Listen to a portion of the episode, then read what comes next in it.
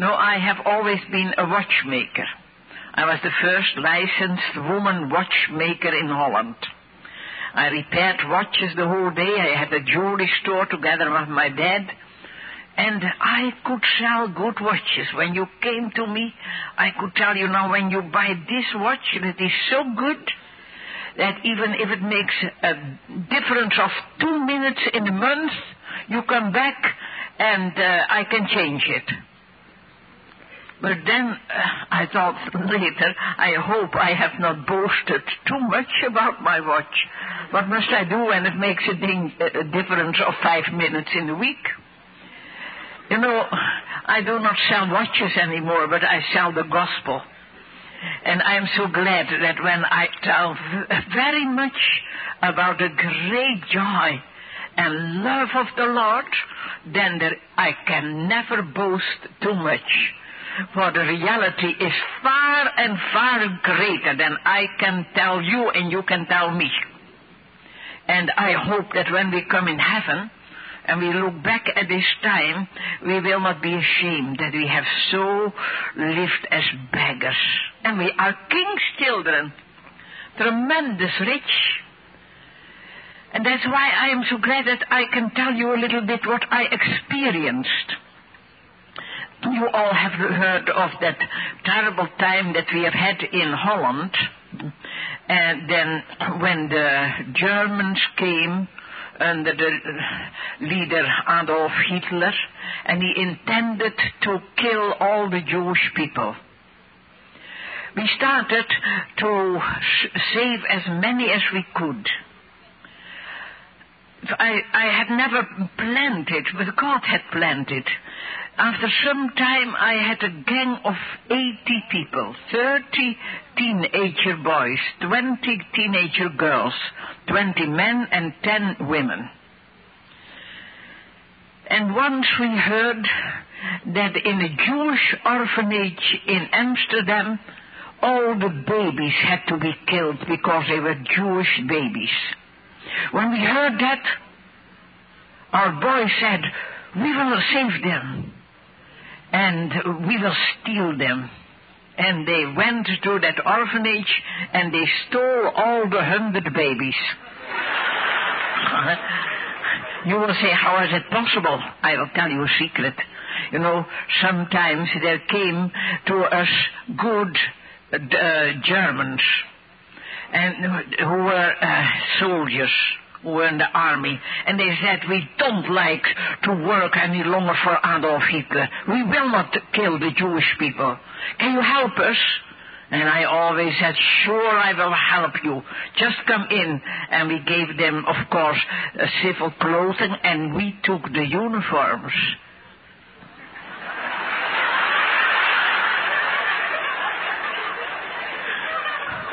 I have not to go into details, but you understand how my boys stole the hundred babies.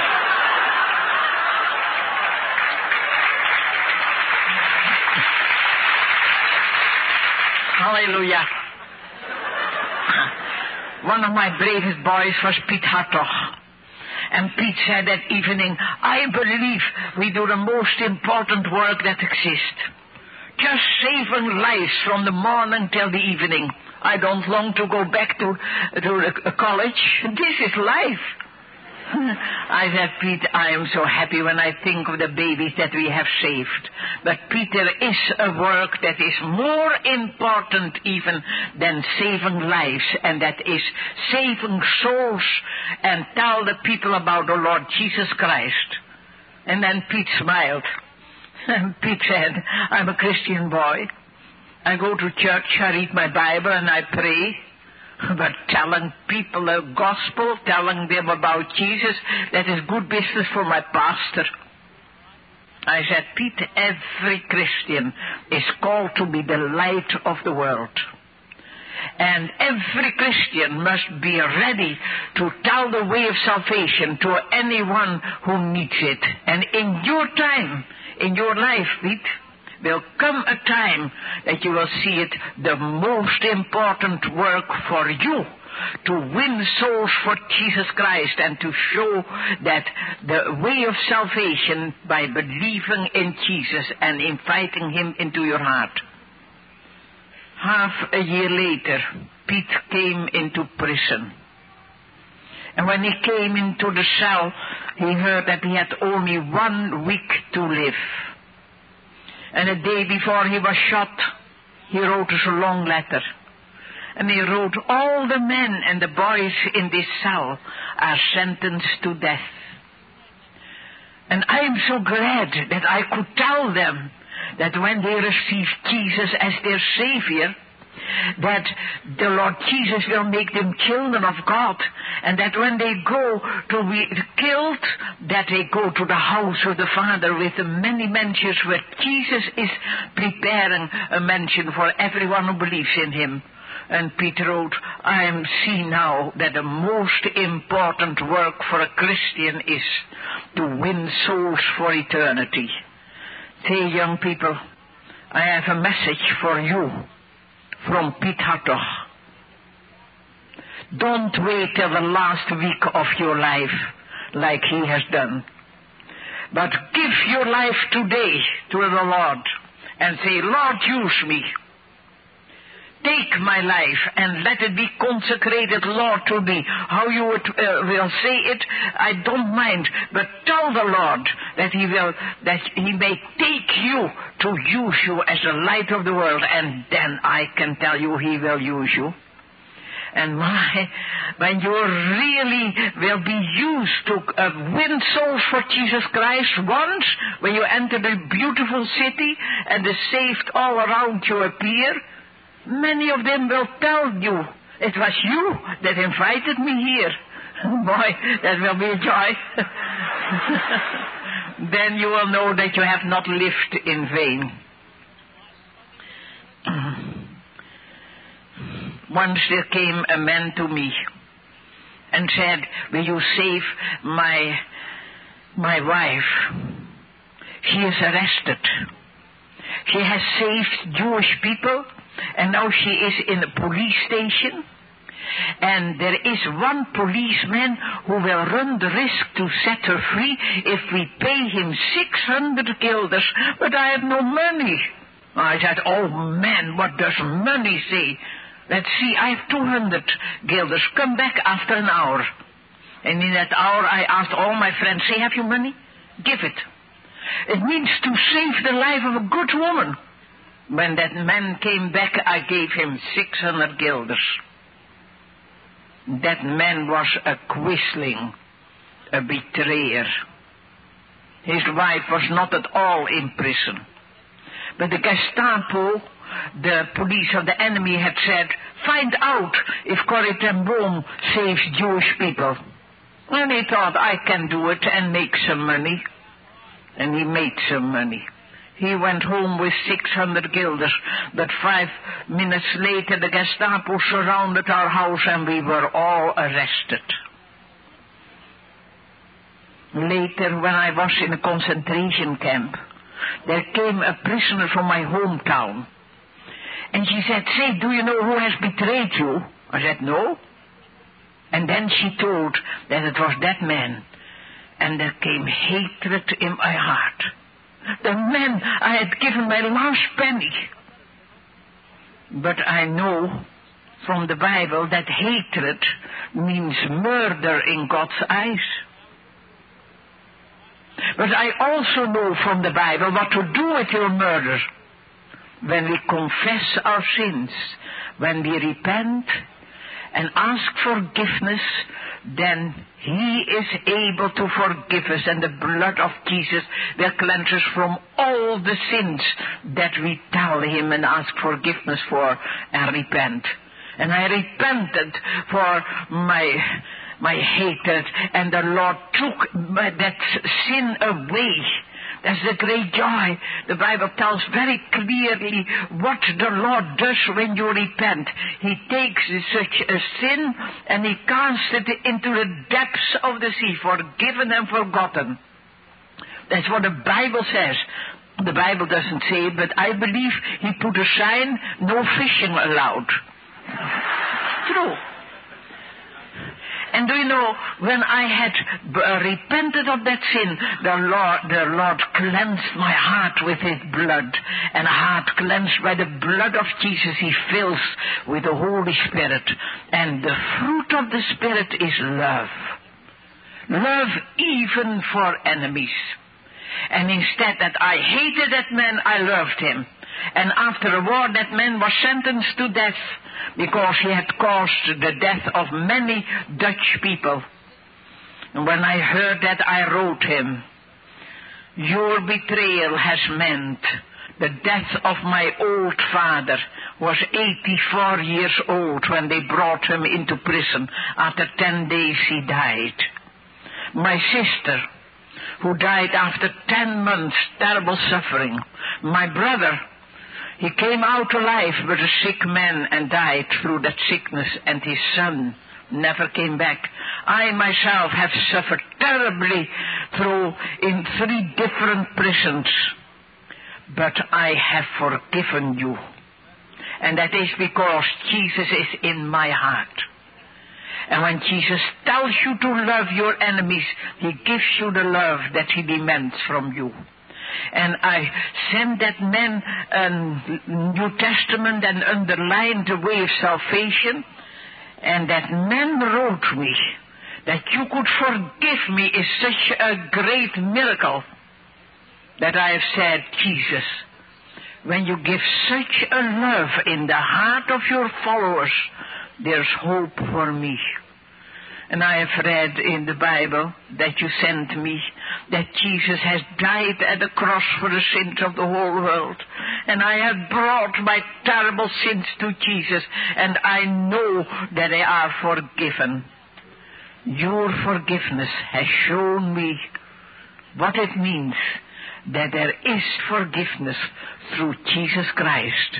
And that man was brought to death that same week but he was reconciled with God, and God had used me, who had hated him, to bring him to the Lord. The greatest of all is love.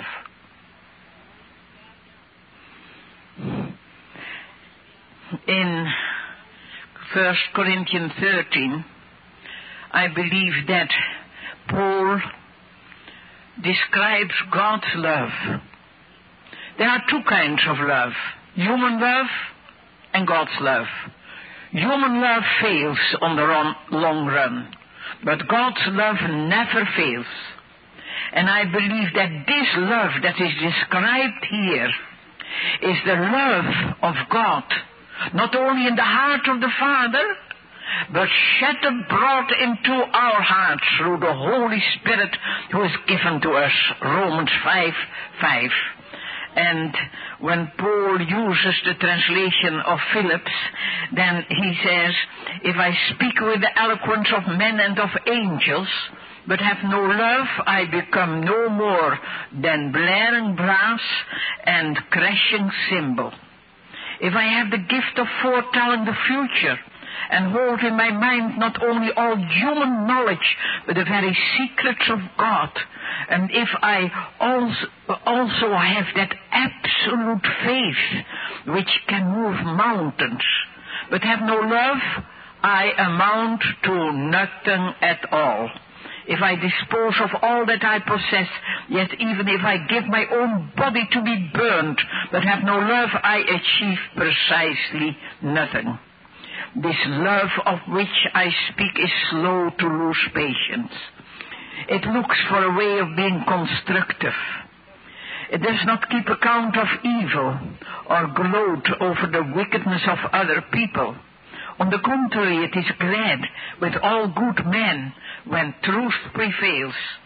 Love knows no limit to its endurance, no end to its trust, no fading of its hope. It can outlast anything. It is in fact the one thing that still stands when all else has fallen. And in my life all else had fallen. I stood in roll call in the concentration camp Ravensbrück, where 97,000 women were killed or died, also my sister. When I stood there on roll call, one of the guards used her time to demonstrate her cruelties. I could hardly bear to see or to hear what had happened in front of me. But suddenly a skylark came. And he started to sing in the sky. And all the prisoners looked up. And when I looked up, I looked at the sky. And then I thought that Psalm 103 was written, As high is heaven over the earth, so far is God's love and mercy over all that fear him. And suddenly I saw it. Oh, love of God, how deep and great, far deeper than man's deepest hate. God sent that skylark three weeks daily, exactly during roll call time, to turn away our eyes from the cruelty of men unto the ocean of God's love. How can you and I understand God's love? At the cross, at the cross, where I first saw the light, and the burden of my sins rolled away. It was there by faith I received my sight. When we look unto Jesus, we understand. When we look at the cross, what an ocean of love He has for you and me. I was questioned by a, a man in whose hands my life was. He was my judge. It was um, wartime. And if that man should say I had to be shot, I should have been shot. He asked me much about my spare time, about what my certificates, and I told him all. When he asked me about my misdeeds, I did not tell him all. He has known only of eight Jews that I had uh, saved, and I hope that there were more than 800. But when he asked me about my spare time, I told him about that work that I had under, with feeble-minded children in my little booklet, Common Sense Not Needed. You can read about it. And when I told that, the man said, what a nonsense. Hasn't it more value to convert a normal per- person than an abnormal one? And then I said, if you should know Jesus, you should know that he has a great love and concern for everyone who is in need. It is possible that a poor feeble-minded child has more value in his loving eyes than you and I together. Then he was angry, and he called a policeman and said, Bring her back to her cell. But the next day I was again brought to him, and then he said, I could not sleep this night. I had always to uh, think of what you told about Jesus. We have time enough for the questioning. First, you must tell me what you know of Jesus. Boy, that was a chance. I said, Jesus is a light come into this world that everyone who believes in him does not remain in darkness. And I asked him, is there darkness in your life? That man said, darkness, there's no light at all in my life. And I brought him the old, old story of Jesus and his love. After me, Betsy, my sister, was questioned. With great joy, she testified to her faith and she told about Jesus. And then she said it is important to speak about Jesus. It is more important to speak to him. Do you allow me that I pray with you? And he said yes, and she prayed with him. The, the prisoner with her judge. Five times Betsy was questioned. Five times she prayed with that man. Betsy died in prison. But after the war, I met that judge, and I, he said to me, I can never forget your sister's prayers. Through our, her and through my testimony, God touched the heart of that man. And he became a friend instead of an enemy. But he had to do his job. And suddenly he showed me papers found in my house.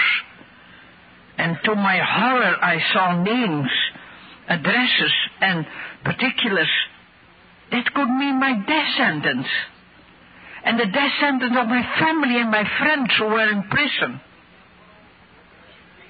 You will say, how was it possible that such dangerous papers were found in your house? But I must tell you that my teenagers have done a tremendous, courageous job. But they were not always careful. And so it happened that these terrible papers were found in my house. The judge said, Can you explain these papers? I said, No, I can't. And I felt deep unhappy. But he knew how dangerous they were. And suddenly he turned, opened the door of the stove, and he threw all the papers into the flames. Oh my, how happy I was.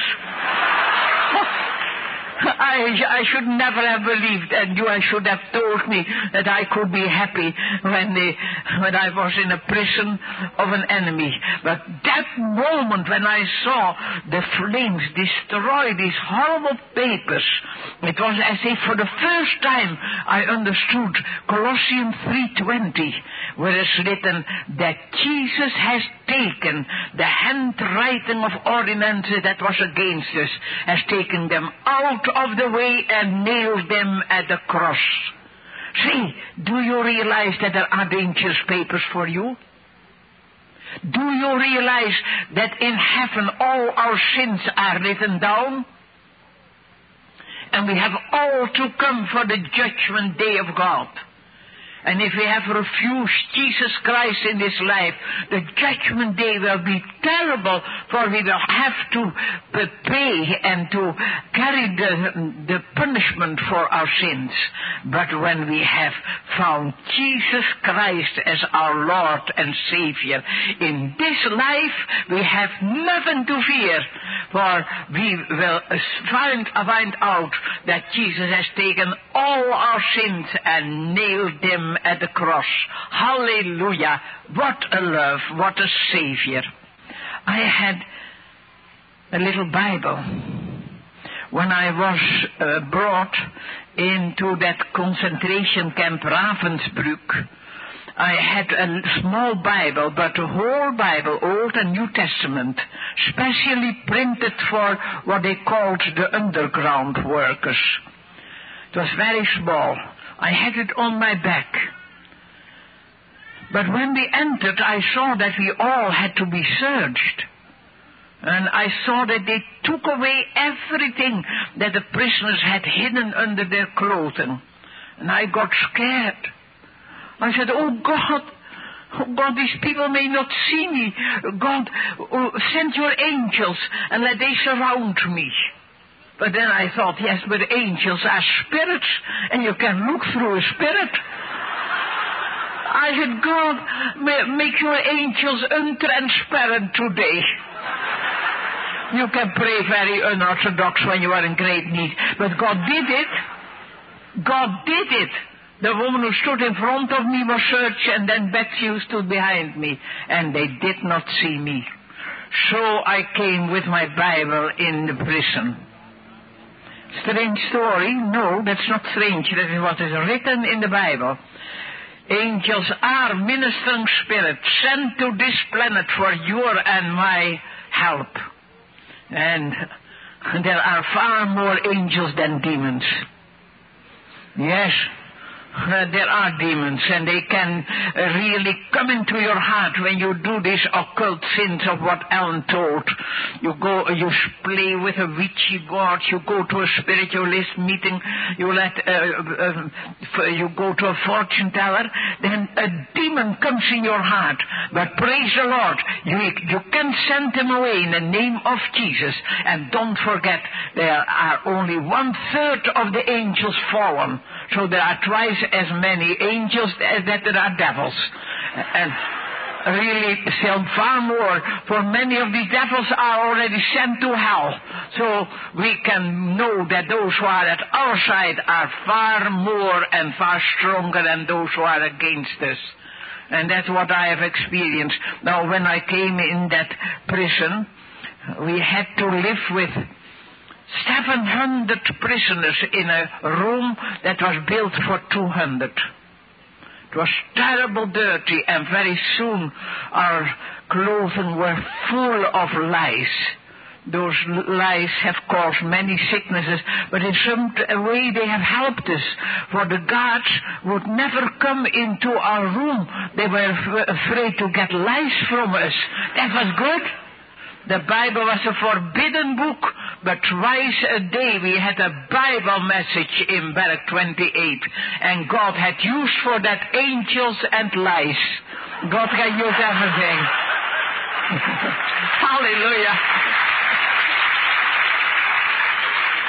God can use everything. And what a joy many of the people around me were killed or died. But many died with Jesus' name on their lips. And that was worthwhile. Even Betsy's death and all the suffering that I had to endure. Can you forgive your enemies? I cannot, but Jesus in me can. Some time ago, I had a difficulty that some friends, some Christian friends of mine, did something very mean. And I had difficulty to forgive them. I said, Now, Lord, you have given me that grace that I could forgive the murderers of my family. Now, Lord, it is not difficult for you to give me forgiveness and love for my Christian friends. It took some time, but I forgave them.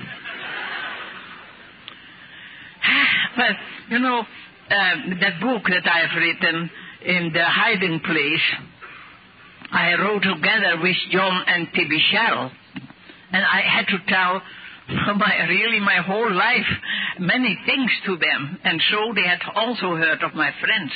And John Sherrill once said to me, say, Corrie, that these friends of yours who did that mean thing, what about them? I said, that is forgiven and forgotten and I will not speak about it anymore. He said, I know that.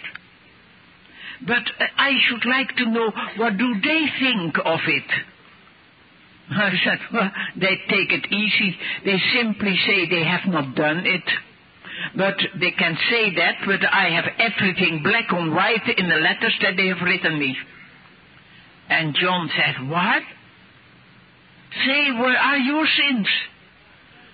You have told that when you brought your sins, that God has cast them into the depths of the sea, and that there is a sign no fishing allowed. That is what, what happened with your sins.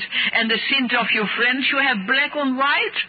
Oh, God, give Corrie the grace to burn all the black and whites of sins of others as a well-smelling sacrifice for you. I have done it. Say, have you black and white of sins of others? Do you realize that you have no forgiveness? You can't forgive? No, I can't either, but Jesus can. And don't go to sleep tonight before you have burned all your black and whites. And I know that's a little bit difficult to burn papers here in America, but you can also make them just so small and uh, throw them in the wastebasket that nobody can find out what your friends have done or your enemies. And you will find out that forgiveness is a tremendous joy. For it is a key that unlocks the door of resentment and the handcuffs of hatred.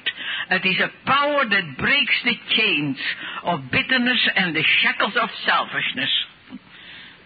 No, you and I have to be the light of the world. And I like to illustrate that with my flashlight. Some who have heard me some time ago have seen it already, but I don't mind it. I like to tell that to all of us. You know, this flashlight doesn't give light. It's not broken, but I have only one battery in it. I need, of course, two batteries. Now, this is like your and my heart. That first battery, that is what happened when you said your first yes to Jesus. So that real uh, uh, decision. And if there are here who have never done it, I hope you will do it tonight. And do you realize that when you say yes to Jesus, so really meant there that the angels rejoice? For your soul is very, very precious in God's eyes. And the moment that you receive the Lord Jesus, I told you already, all the promises of the Bible are yours. I asked the lady, say, have you ever received the Lord Jesus as your Savior? She said, I go every Sunday to the church. I said, that's good, but a mouse born in a biscuit tin is therefore not yet a biscuit. Do you know? to be in the church doesn't make you a child of God. She said, but my father and mother are very fine children of God. I said, but God has no grandchildren. You have to make a decision because the Lord loves you. And He likes to hear that you say, Yes, Lord Jesus, I thank you that you love me and I will love you. Thank you that you died at the cross for me. Now, I'm glad she did it, that lady. But now, so, there comes such a terrific joy in your heart when you know that your sins are forgiven that many people say, Hallelujah, I am saved. That's the end.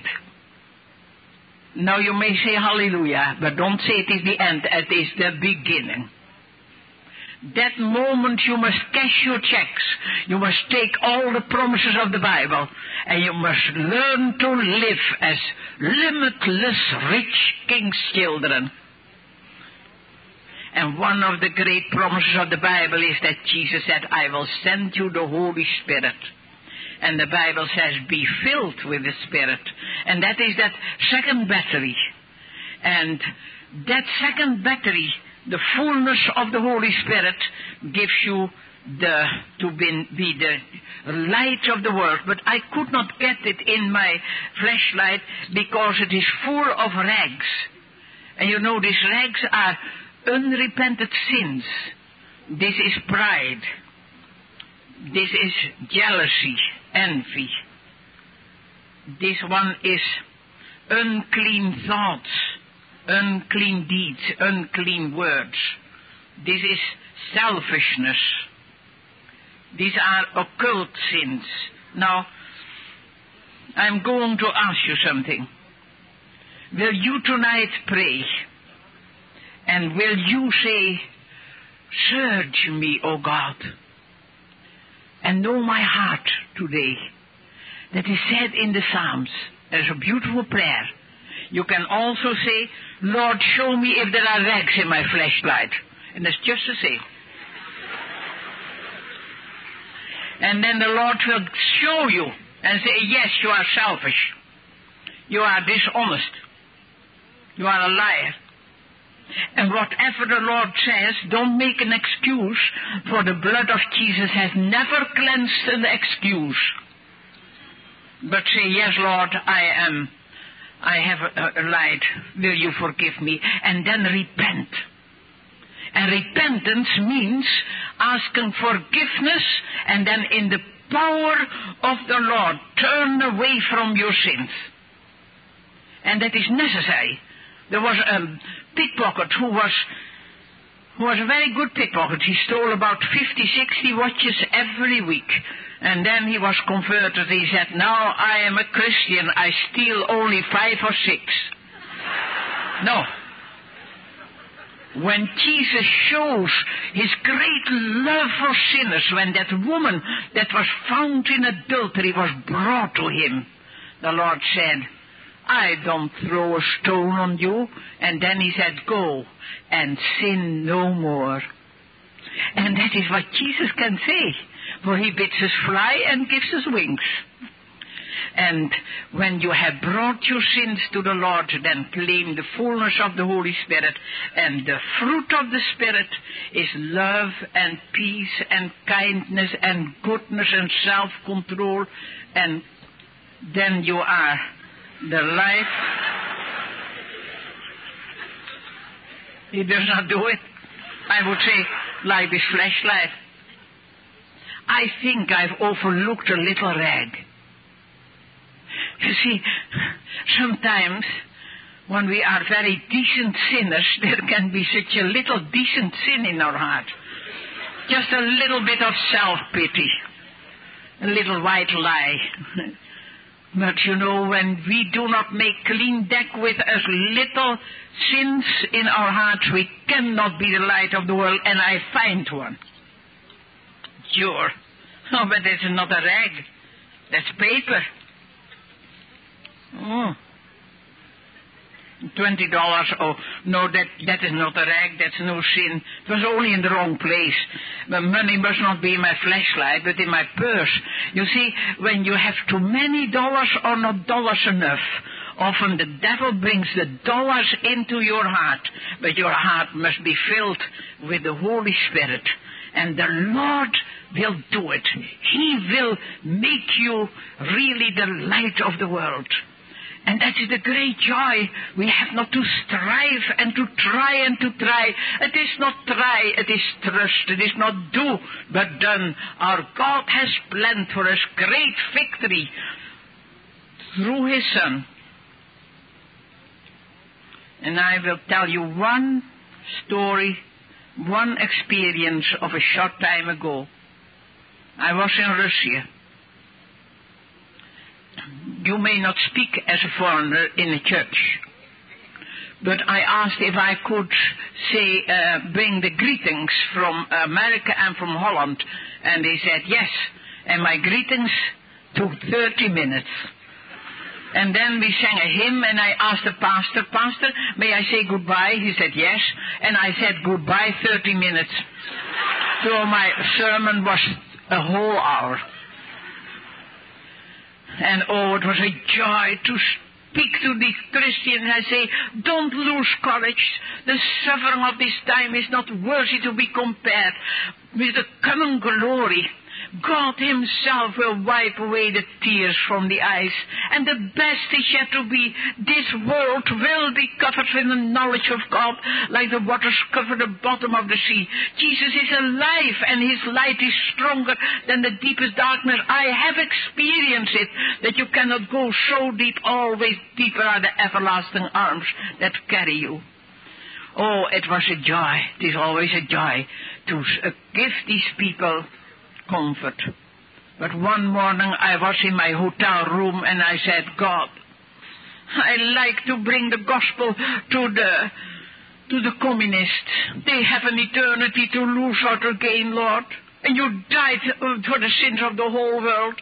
But Lord, I cannot reach them. Lord, I need a miracle, but you are a God of miracles. Give me the miracle that I can reach the communists today. And the same moment I saw on the floor little holes in the form of a pepper box, the holes in a pepper box. And I understood there is the secret microphone. In all the hotel rooms in communist countries are secret microphones. And they take every word you say on that microphone, on the, on the tape. And I said, Thank you, Lord, for that answer. What a joy.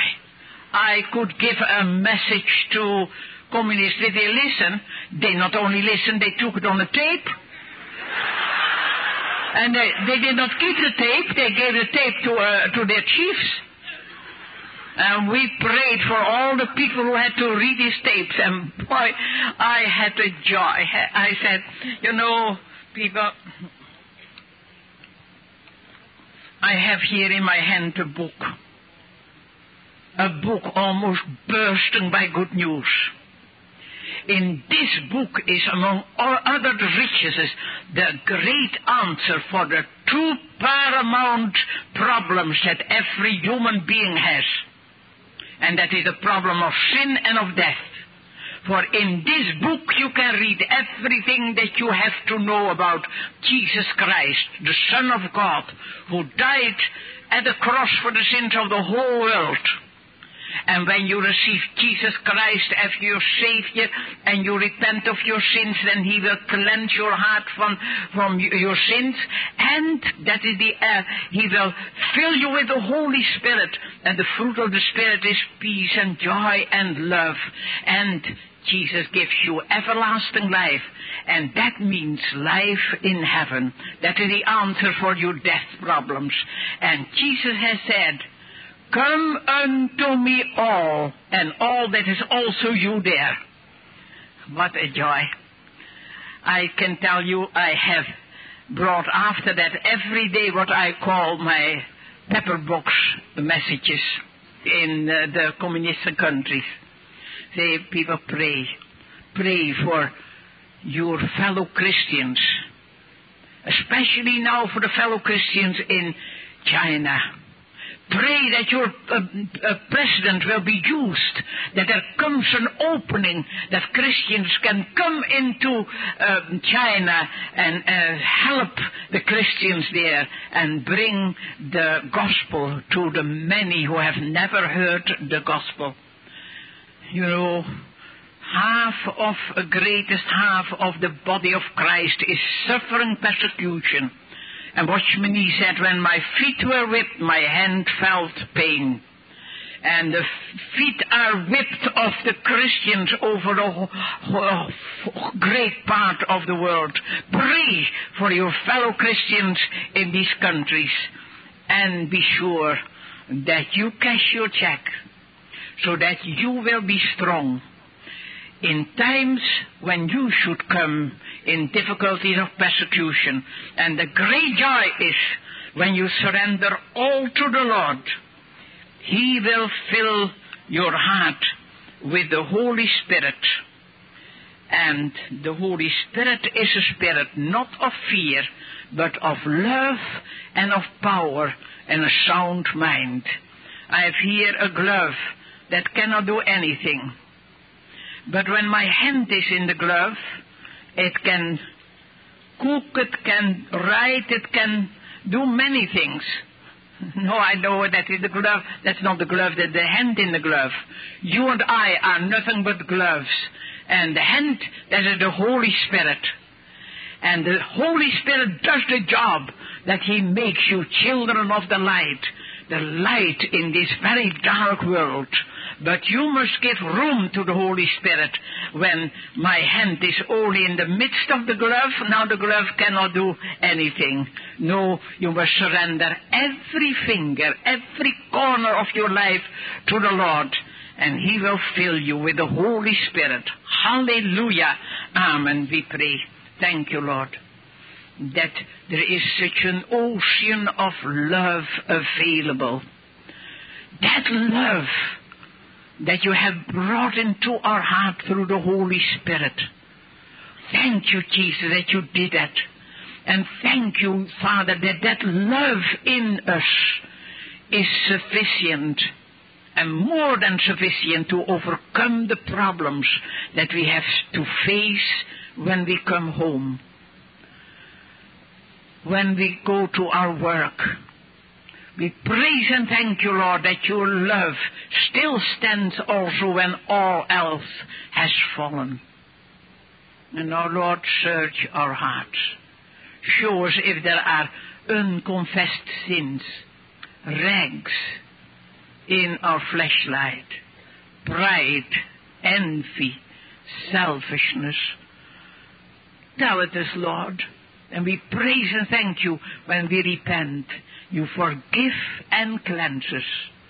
And Lord, show us if there are black on white of sins of others in our life, in our heart, perhaps in a little drawer at home.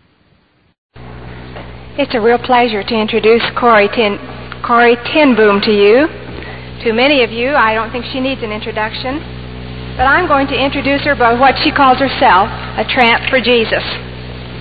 That's just a servant of Jesus. I think that's the best way that we could say Corrie is just a servant of Jesus Christ, just like all of us are here this morning. And as his servant comes, as his servants are sitting out there, let's just listen to what Jesus wants to say to us in a personal way today. Corrie? I'm so glad I am again here. And I know that I am speaking for praying people. And it's good, for there is a tremendous uh, work to do for you and me in this time of intercession. I even invite you to pray in the time that you listen. It's possible. You can have the horizontal and the vertical connection on the same time. You can listen and pray. And will you pray that the Lord will give that message that you need and the people around you need? And will you pray for me that I will not stand in the way, but that the Lord will use me as his channel, streams of living water. Let us first pray together. Father, in Jesus' name, you know that we do not need only a small blessing, but a very great blessing, because we are all called to be children of the light in a very dark time. Open our eyes that we may see the far, vast reaches of eternity Use me, Lord. I thank you for the blessing that you have in store for us. Amen. It was some time ago that I have seen my the, the movie The Hiding Place. That is an experience that very few people have and will have. Just to see your your own uh, story in a beautiful picture. It is so beautiful and moving, but in some, uh, some way it was difficult for me. For it showed not only the happy background, our life in Haarlem with Daddy and Betsie, and, but also the suffering in the concentration camp. And when I saw it, there were moments that I thought, no, no, so bad it hasn't been. And then I remembered, yes, it has been so bad. But the great joy was that through the whole film, the whole movie, you see what it means when you go through very deep times with your hand in Jesus' hand.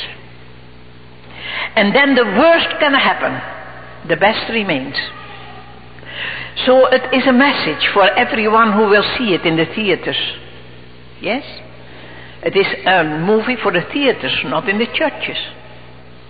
And you must pray for that movie, that it will be uh, be finished in time at the end in, of uh, December. It will have the premiere in Los Angeles and pray for the people that God will reach through that film.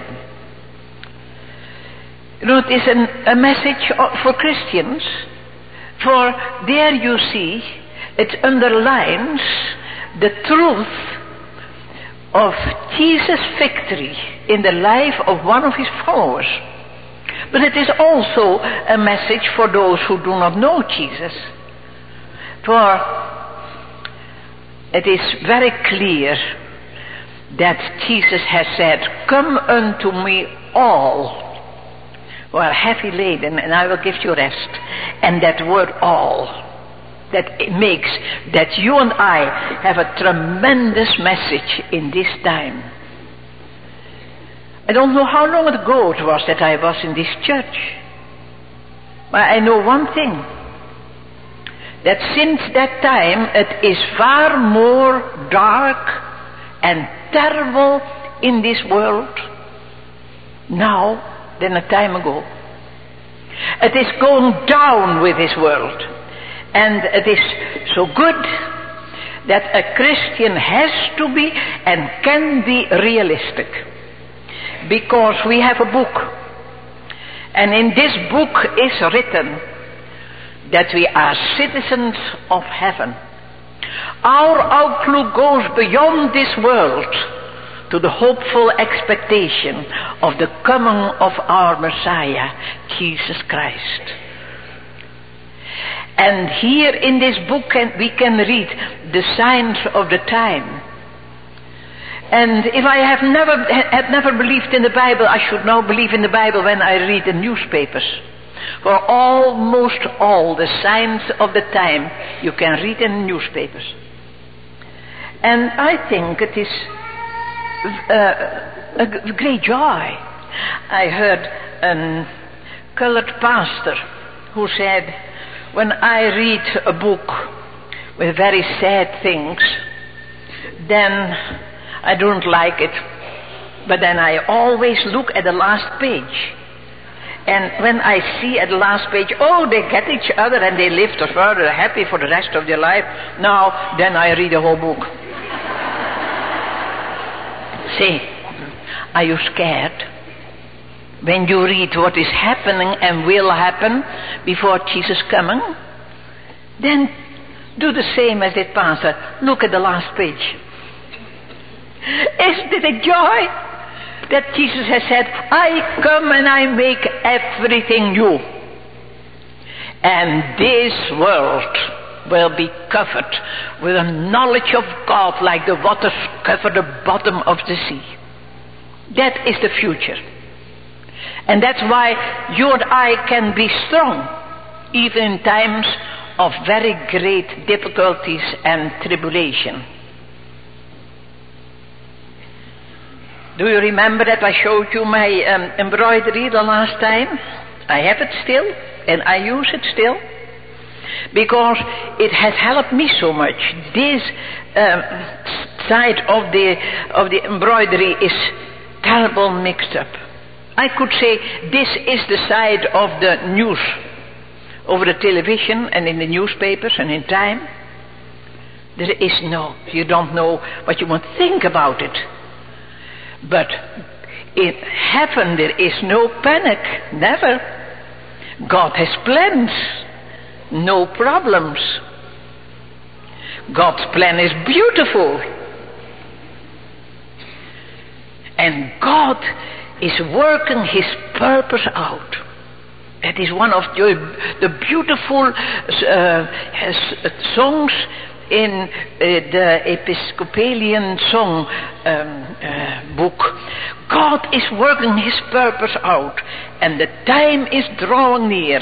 Nearer and nearer draws the time, the time that will surely be that this world will be filled with the knowledge of God like the waters cover the sea.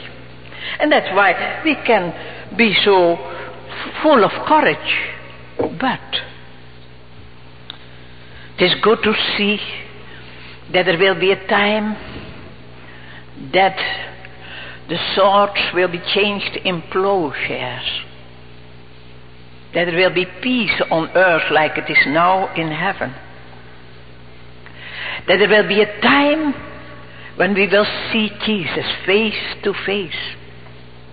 When in the midst of the misery of this world, the children of God will be translated and meet Jesus in the air. We have a future and I'm so glad that many of you look happy when I sp- uh, talk about that. Some of you do not.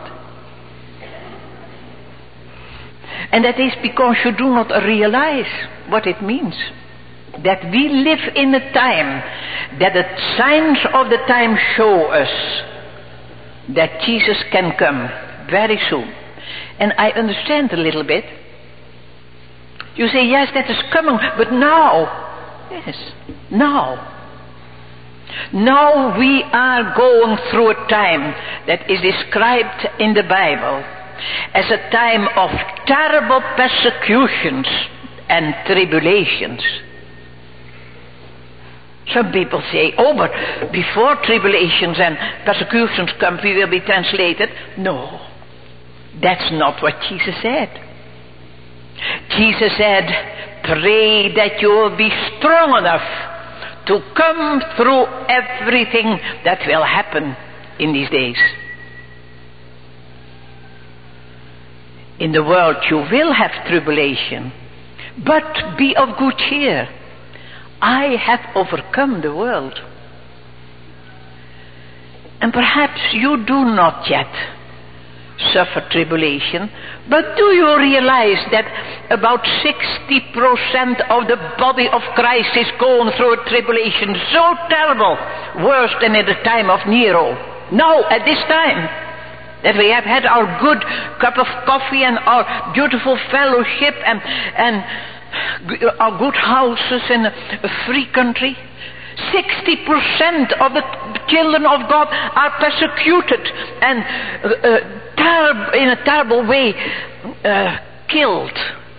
Thousands and hundred thousands are sitting in the concentration camps and slowly killed. And you and I must realize that. And we must realize that we have to be one body of Christ. Watchman Nee said, When my feet were whipped, my hands suffered pain. And so we must, together with our fellow Christians, suffer. And the other thing is that we have to be ready when it should come to you and me. For I do not read in the Bible that persecution will come everywhere, but not in America.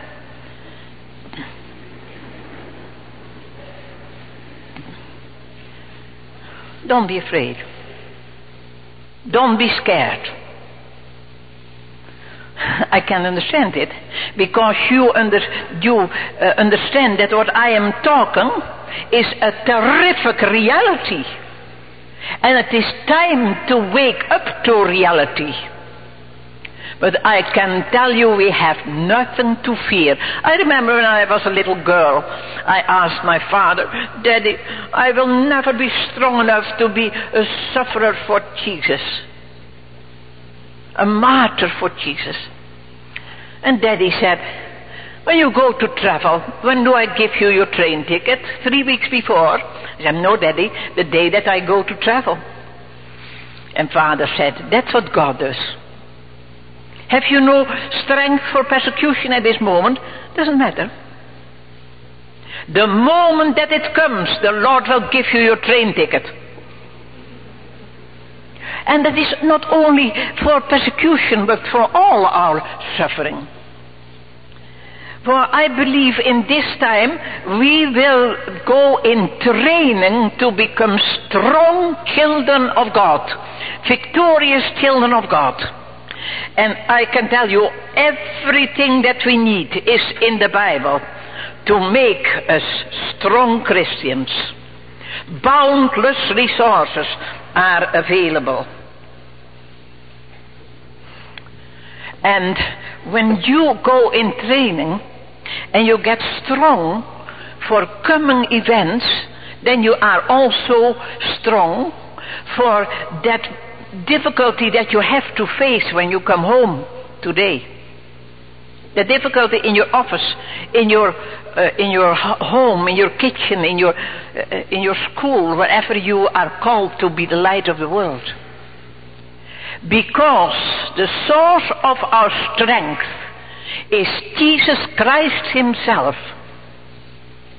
And His cross shows us that we can accept suffering as a part of God's plan for this world.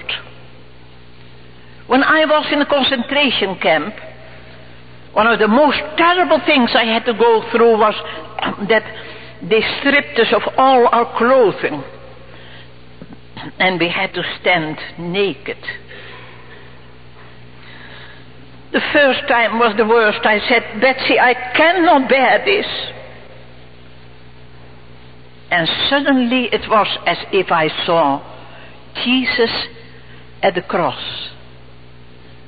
And the Bible tells they took his garments, he hung there naked. And I knew he hung there for me, for my sins. And by my suffering, I understood a fraction of the suffering of Jesus Christ, and it made me so thankful that I could bear my suffering. Love. So amazing, so divine, demands my life, my soul, my all. Some people are afraid to look at the cross. Are you? Don't be afraid. The cross is terrible. It is terrible how Jesus suffered. Not to describe. But you must not afraid to look at it. For if you had been the only person in the world, Jesus should have suffered for your sins. At the cross, at the cross, where I first saw the light, and the burden of my sins rolled away. It was there by faith I received my sight, and now I have guidance every day. Jesus is coming soon. Are you ready? Peter says in 2 Peter 3:14, "Because you have a hope like this before you, I urge you to make certain that such a day finds you at peace with God and men, clean and blameless in His sight." Say, are you ready when Jesus should come this moment? Are you right with God and right with men?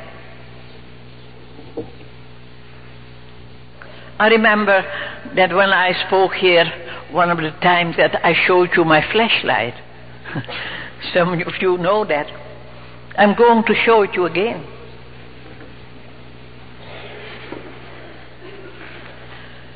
You know, this flashlight does not give light.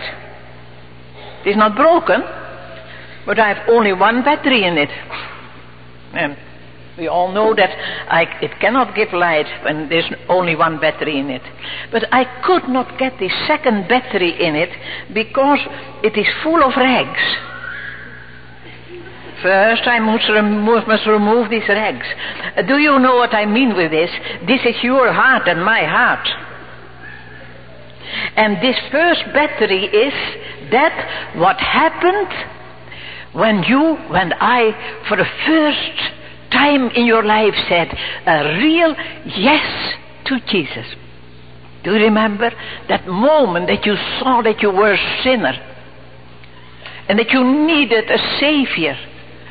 And you saw suddenly it is Jesus who is my Savior. And you said, Oh, yes, Lord Jesus, I need you come into my heart. I need I need your help, your, your cleansing, your forgiveness. And you brought all your sins to the Lord. and I see many of you now, so with such happy faces, because that was a moment that the, that the angels rejoiced. For a sinner was saved for eternity. And some of you do not look so happy because you did not yet do it. And that's, no, don't laugh, for that is terrible. That should mean that when Jesus should come this morning, you should not be ready for him, for his coming. And when he comes, everyone will have to be ready. But the great joy is that this morning I can say, Jesus has said, Come unto me all. And that's also you. And when you will come, then do it. And listen, perhaps you will see the way of salvation a little bit clearer than before when you listen this morning. And when I'm through with my talk, then will you all be quiet then? Just a few minutes. And then ask the Lord, have I to give an answer? And then give the answer. And I pray and I hope that it will be a yes for all of you. For not only you have never received Jesus Christ, but also the many people who be, belong to Jesus. There is a challenge that I must give you in the name of the Lord Jesus. And that is that you have to be right with God and right with men. And this is your heart, and that second battery is the fullness of the Holy Spirit and it is written in the Bible I believe it is also Peter who says, You have been eager to get his gifts in this time of waiting for his final appearance. And the Bible has no suggestions, only commandments. And one of the most joyful commandments is be filled with the Spirit. And but these are sins. When there are in your heart unconfessed sins, then you cannot expect that you are filled with the Holy Spirit. To be right with God, we have to make clean deck with the rags in the flashlight, with the sins in our heart. This one is bad temper. Hebrew 12:15 says, "A bitter spirit which is not only bad in itself, but can also poison the life of many others." A bad temper is terrible for you, for yourself and for your family. This is pride. In the Bible is written, Jesaja says, pride, that is that feeling of holier than thou, it is smoke in God's nose. Yes. This one is inferiority feeling. Hey, is that a sin? Isn't that humbleness? No, there's also pride. That is that you do not accept your limitations. 1 Corinthians 7:17 each man should live his life with the gift that God has given him and in the condition in which God has called him. Isn't that good? Oh, then, then you have no inferiority feeling. She is far, far more beautiful than I. Doesn't matter. I have the gift of a face with many, many of these wrinkles, you call that, eh? But it doesn't matter. I have to live with the gift that God has given me. An inferiority feeling is pride. Now, this is worry. This is jealousy. This is criticism. That is a rag that is in the heart of many Christians. And do you know the danger is that we so often criticize other Christians. And Paul says, when he uses the translation of Phillips, don't criticize somebody else's servant, especially when that somebody else is God. He is able to make him a servant that is satisfactory. Ellen said something about we have not to carry the burden for each other. We have not to protect each other. It is, we have just to bring the other Christian to his master and say, Lord, I see that uh, he, he, is not, he is not quite right. No, no, no, Lord. It is, God says, don't criticize somebody else's uh, uh, servant, and that somebody else is me, so leave it to me.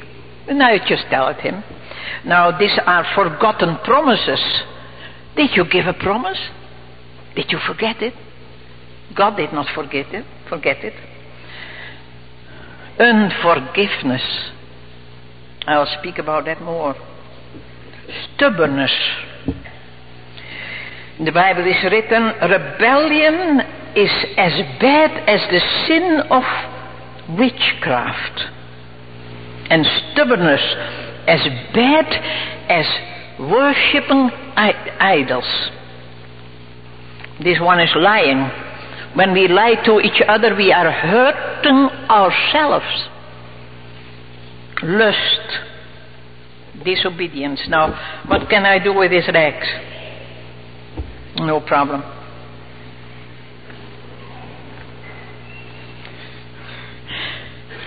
What can you do with the rags in your flashlight? No problem. At the cross, you see the answer. And the Bible tells, confess your sins and forsake them. And in the power of Jesus, we can ask, Oh Lord, forgive me that stubbornness. Forgive me that bad temper. Forgive me that slander and that worry.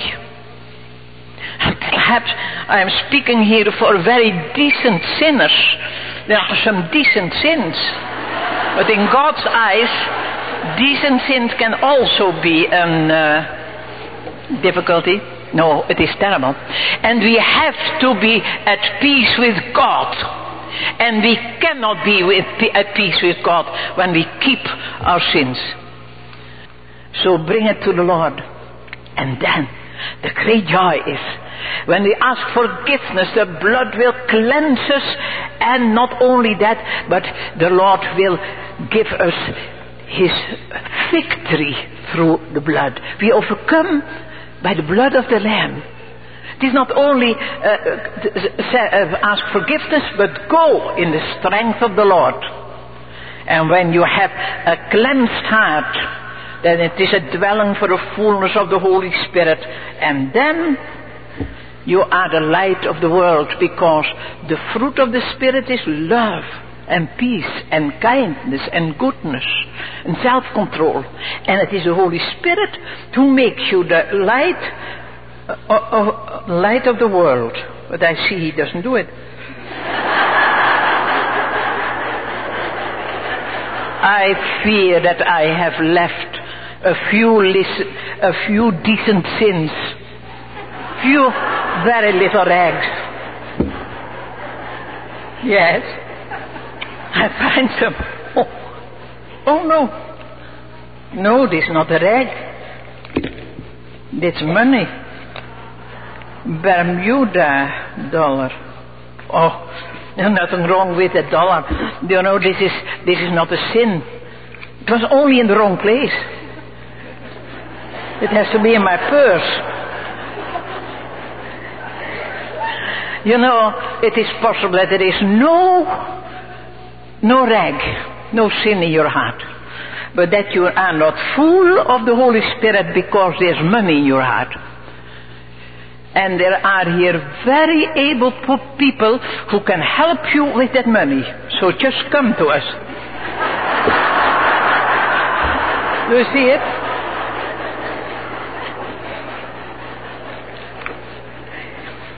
Say, but isn't it a joy that it is the Holy Spirit who makes it the light of the world?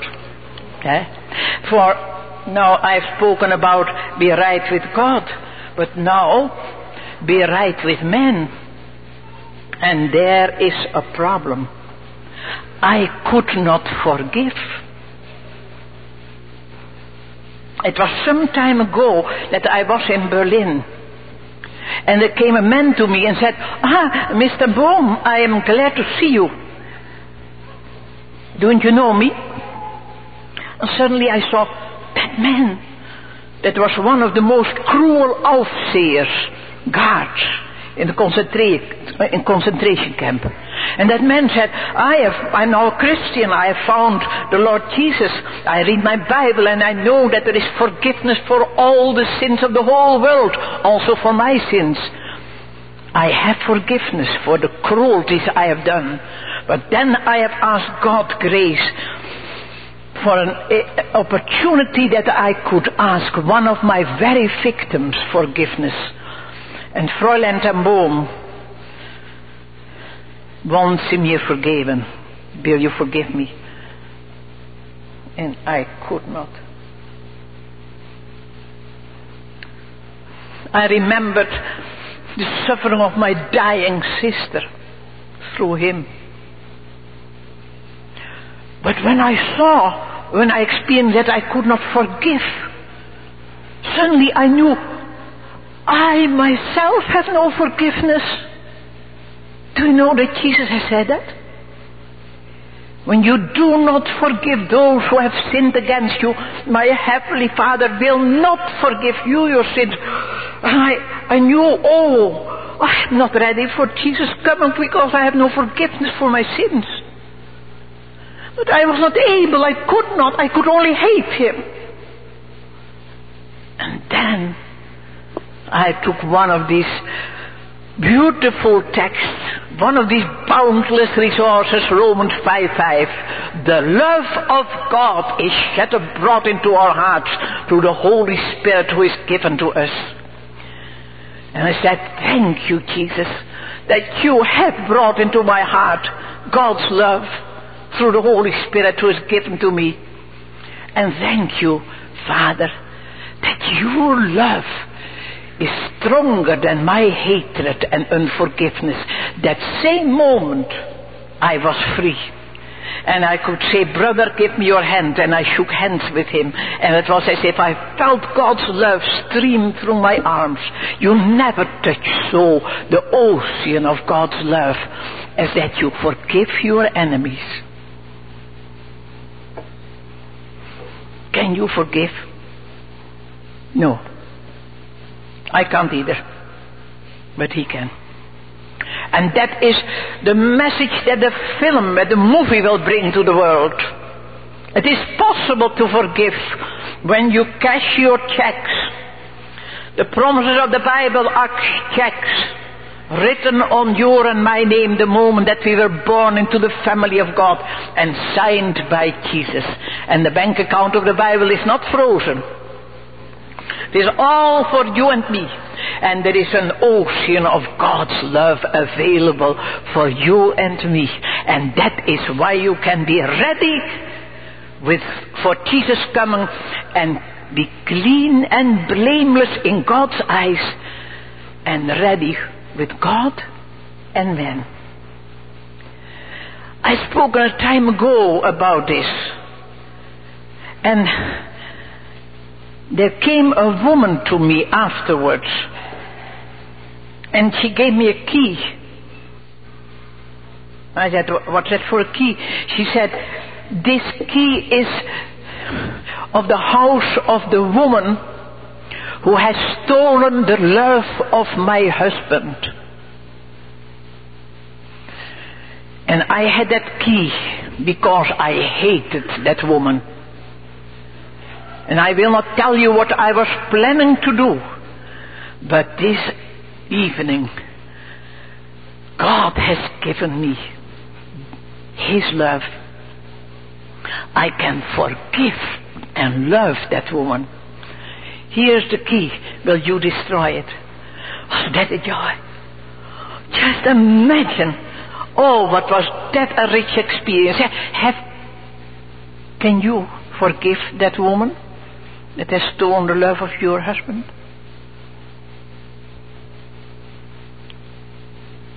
that man that has stolen the love of your wife? You can't. I understand it. But cash Romans 5 5. Take the love of God. And you will experience that you will be liberated. You will be free. For forgiveness is the key that unlocks the door of resentment and the handcuffs of hatred. It is a power that breaks the chains of bitterness and the shackles of selfishness.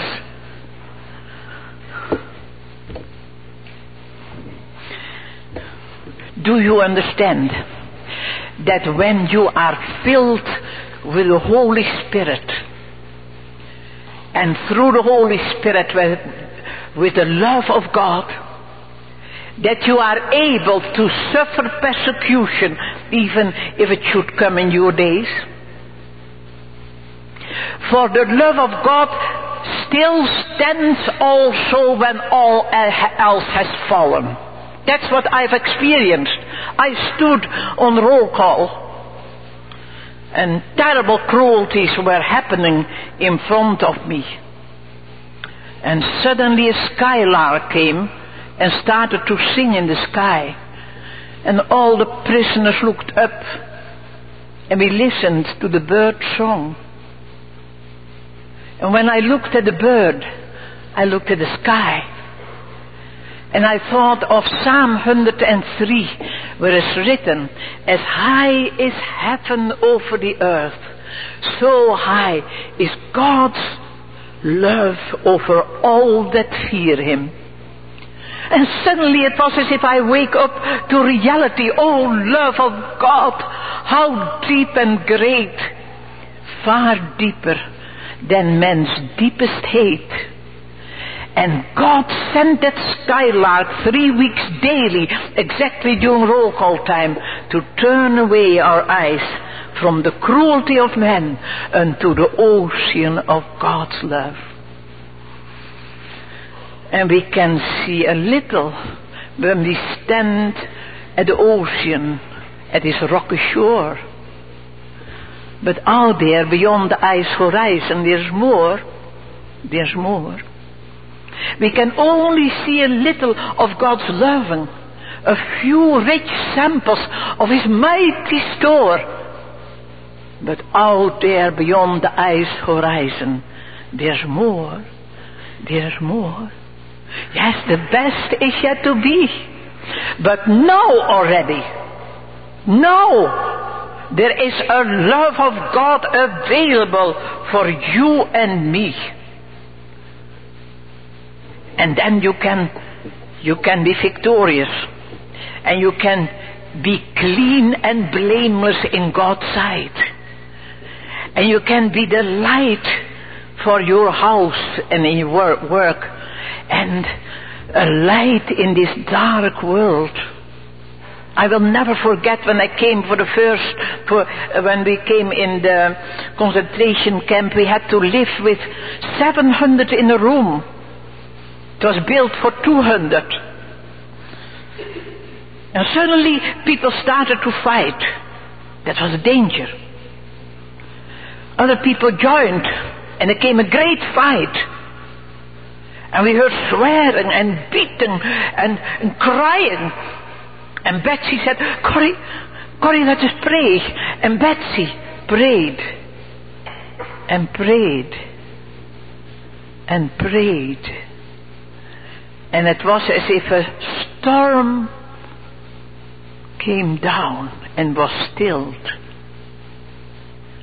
We didn't hear more swearing, crying. It was quiet. And then Betsie said, Amen. Do you see the situation? Do you see here a room with 700 prisoners in a great danger?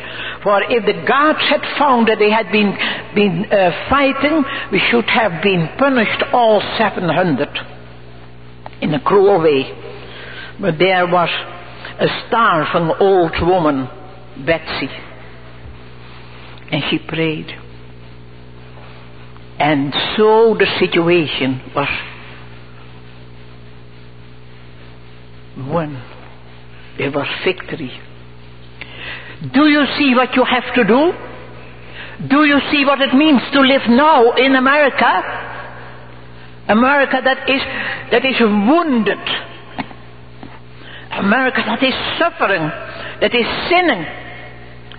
That you are the children of the light in a world that is sick, a sick, dead, ill world.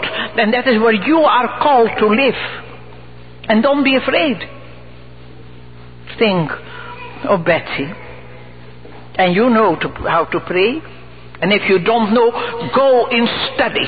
Go in training how to pray. And your prayer will be a tremendous help for this world.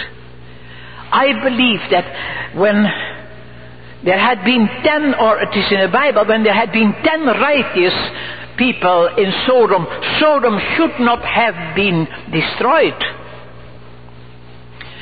And a few praying people can make this world acceptable for God because this world is acceptable through the Holy Spirit and the Holy Spirit lives in you when you have offered Him a clean dwelling. I am so glad that it is possible and that we have never been in such an opportunity to help people around us. I believe we must understand in what kind of world we live. Your bishop has said there is no neutral world. The world is not neutral. The world is bad. And it is in this time, or either, it is Satan or Jesus. And when you deny Jesus and disobey him, then you are in the power of Satan. And Satan is, is working over the world in such a horrible way that you don't know what you hear. And you hear about the celebrations of the Satan people who this give them all to the devil. And also the decent sinners. When you, when they do not turn away from their sins, they, they will be a, a tool in the hands of the enemy. And the Lord has told us those who are clean will be cleansed. Those who are filthy will be filthier. And that's the time where you and I live. It is time to be dead serious with God. And He loves you and me. And you can come to Him. And He will make you ready and strong and in training. He will train you. I'll never forget that I was in Bujumbura in Burundi, Africa. And there was persecution. Yes. I asked a missionary, say, is it true that last year 10,000 Christians were killed in Africa? And he said, yes. And it is also true that this year 200,000 Christians were killed. Yes, that's now. You don't know that.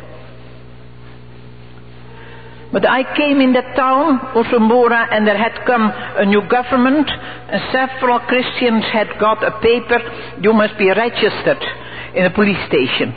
And during the night they were shot. The next day, other Christians. Next day, other Christians. When I stood in the church that Sunday morning, I saw people who were scared, were scared, terrible afraid. They looked at each other.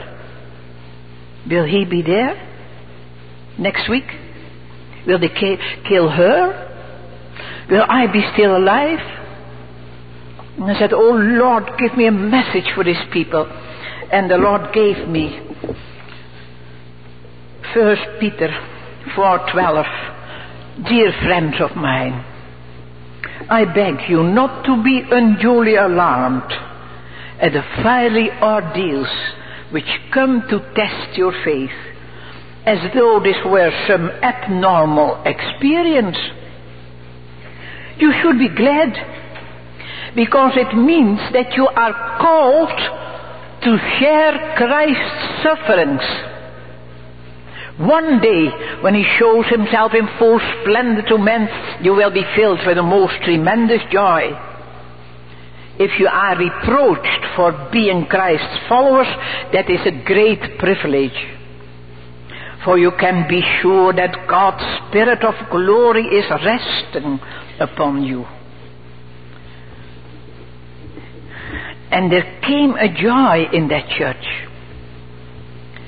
The people knew it is possible that I have to die very soon. Do you know what I felt? In my diary I wrote, it was the feeling, perhaps have you had that, that you were in a room where a child of God was dying, and the child of God was ready, and you lived with that Christian, and you experienced the joy that there was in that room. Because there was one who went home and was happy. Such a feeling I had when I was speaking in that church. And I can tell you, every word that I said, I felt heavy of importance. And the Holy Spirit gave a spirit of joy I said, uh, you have heard that the Spirit of glory will rest on you when you have the, the joy of, um, of being killed and suffer for Jesus. And then one of them started to sing. I will never forget. They, these Africans, they sang it in their language, and the other people in the English language. There's a land that is fairer than they. And by faith we can see it afar. For the Father waits over the way to prepare us a dwelling place there. In the sweet by and by, we will meet on the beautiful shore. And he repeated it. And when they went home, I heard in the sweet by and by, we will meet on the beautiful shore. I met last month in Lausanne in a great congress a woman from Usumbura. I asked her, tell me, how is Radio Cordac? That was the place where I'd worked. She said, oh, praise the Lord. Two years it has been closed and now it is open 24 hours a day. The mm, uh, gospel goes over the radio. And I asked her, how are my friends? He said, your friends? She said, they are all murdered. Oh, all killed. She saw my face and then she laid her hand on my shoulder and she smiled and she said, Corrie, they are promoted ahead of us.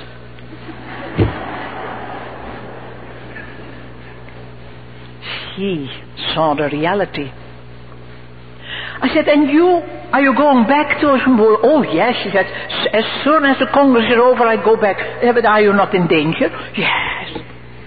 Yes. Do you see, the spirit of power was resting on her. She had the train ticket. And that's what you will have.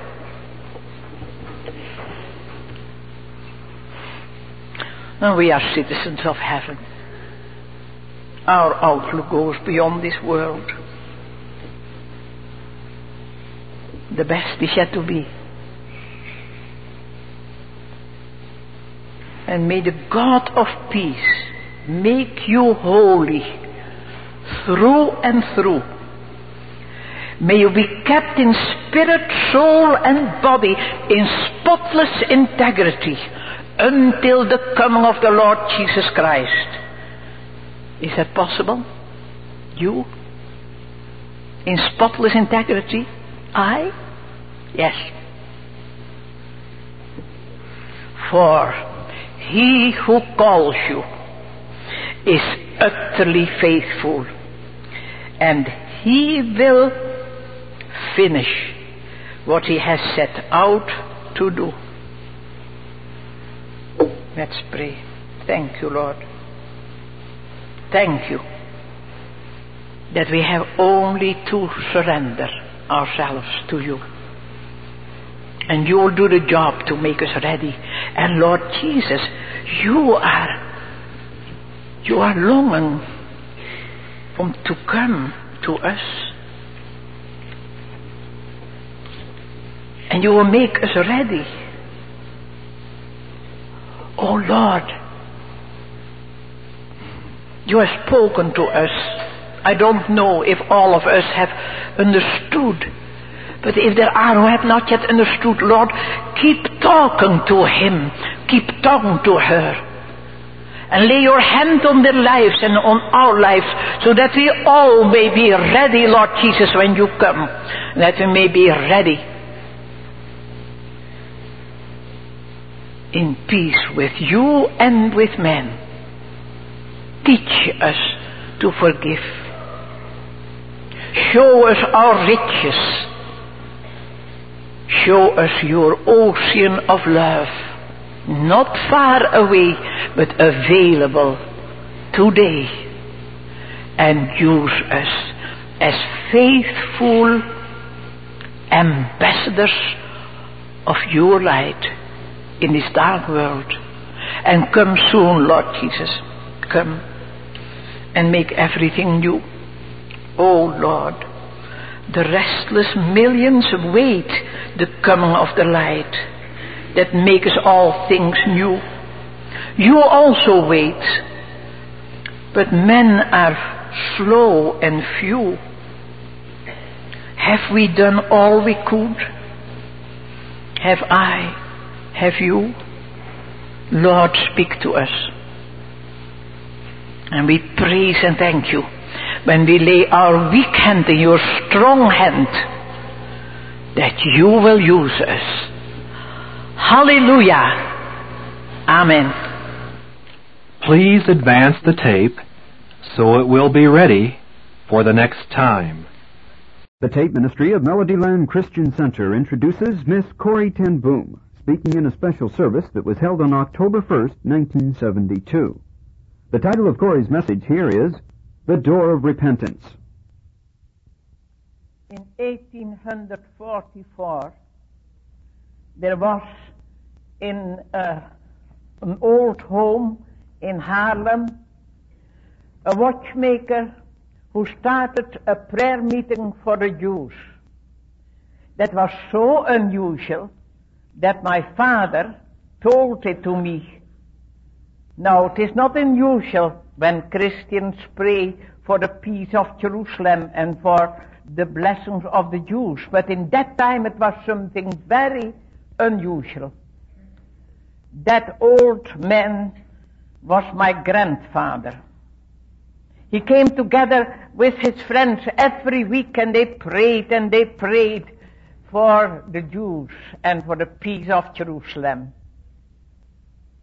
Hundred years later, in that very same house, grandfather's son, four of his grandchildren, and a great grandson, they all were arrested because we had saved Jewish people.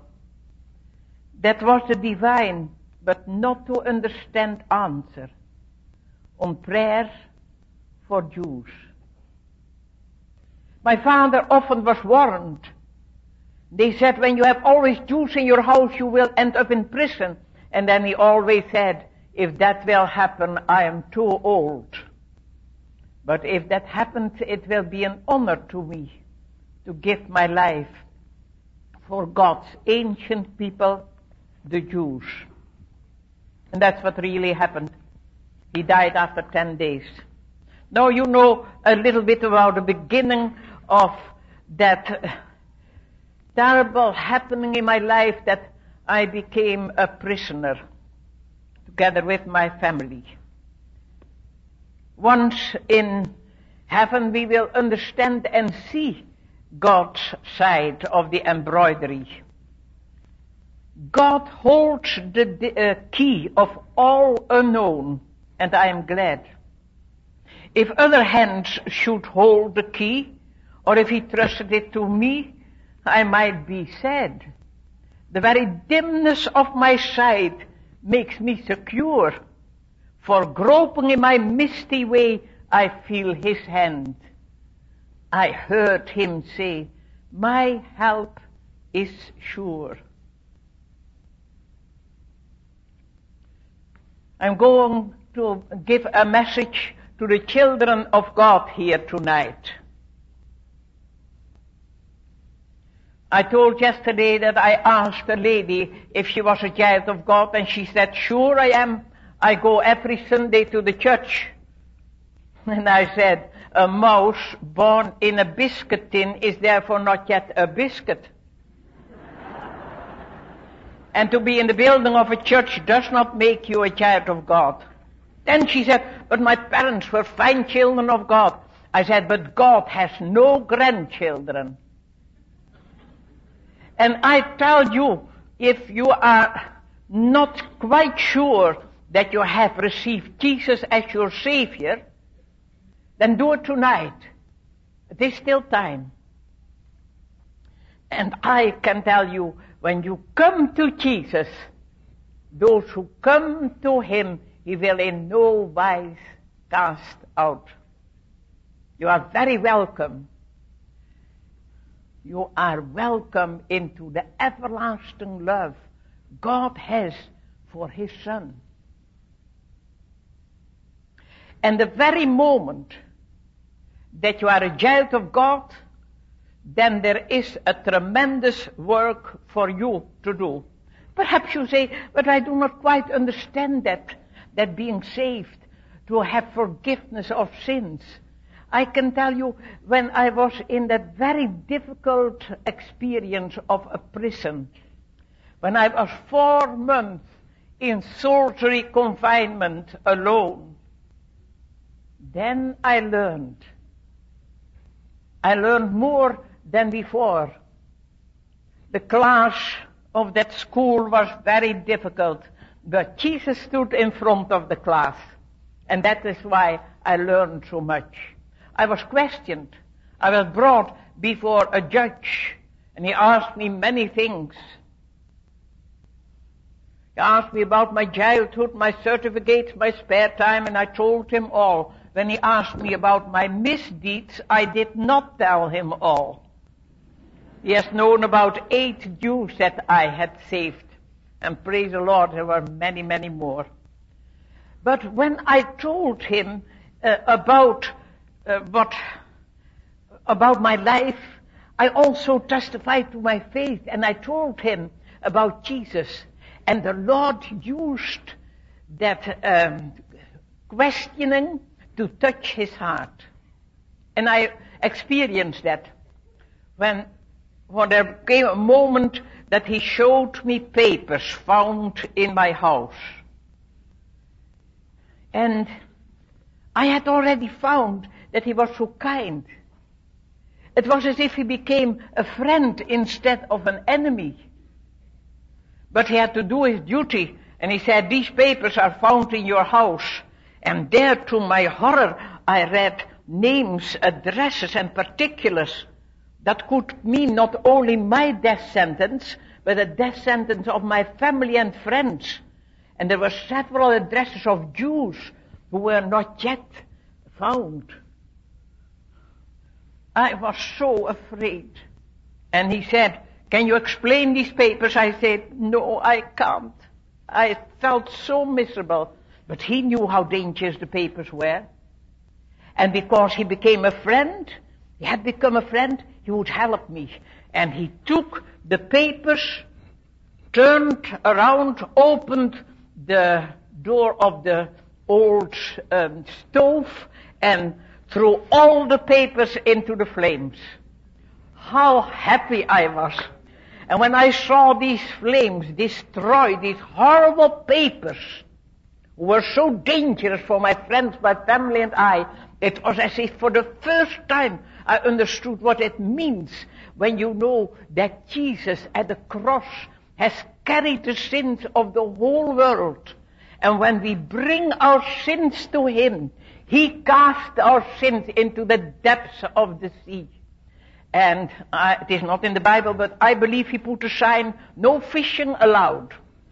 He really he does, he destroys our sins. What a joy.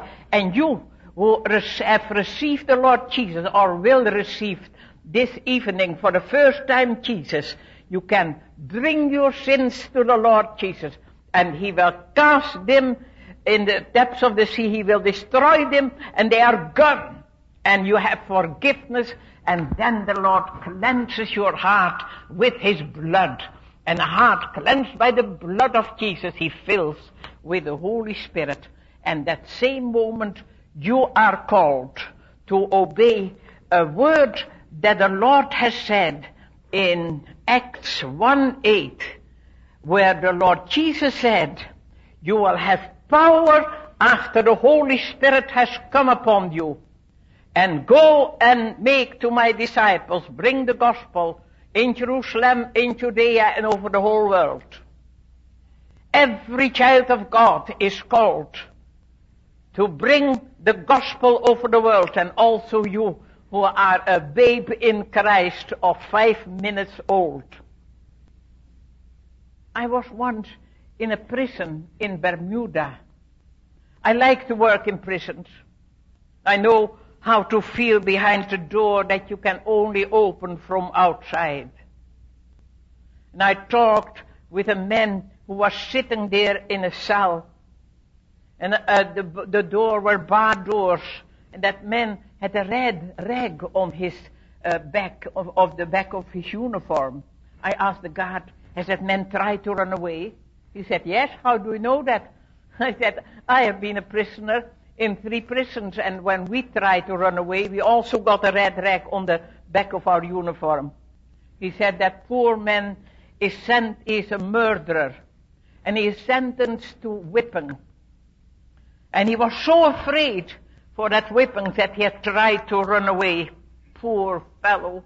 Now he has had a double portion.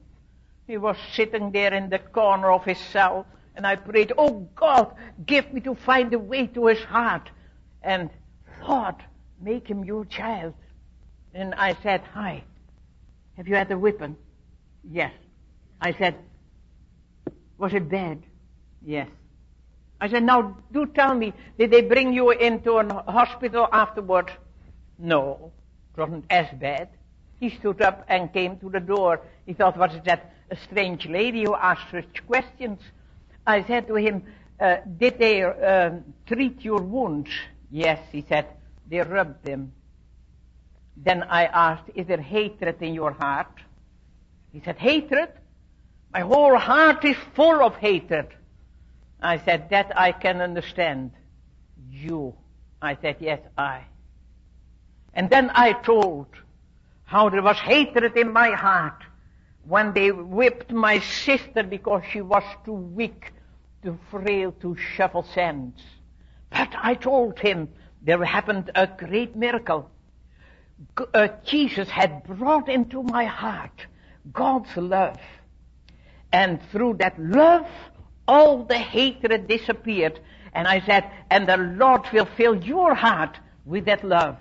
And I showed him the way of salvation from the Word of God. And how I prayed. For you must always have the horizontal and the vertical connection when you bring someone to the Lord. And that man said yes to Jesus.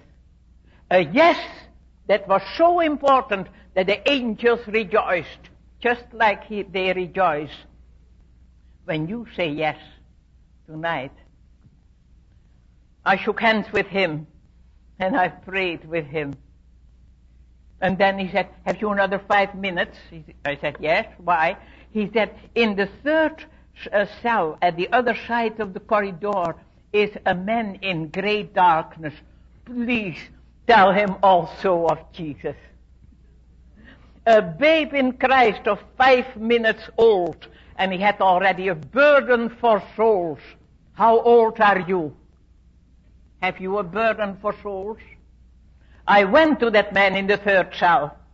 And I prayed and I claimed his soul and I showed him the way of salvation. And also that man made his decision for the Lord Jesus that brought his name in the book of life.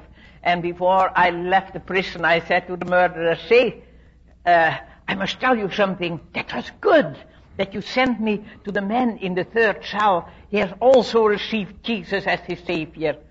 And then the murderer looked around to me and he shouted over the corridor, Hi, brother.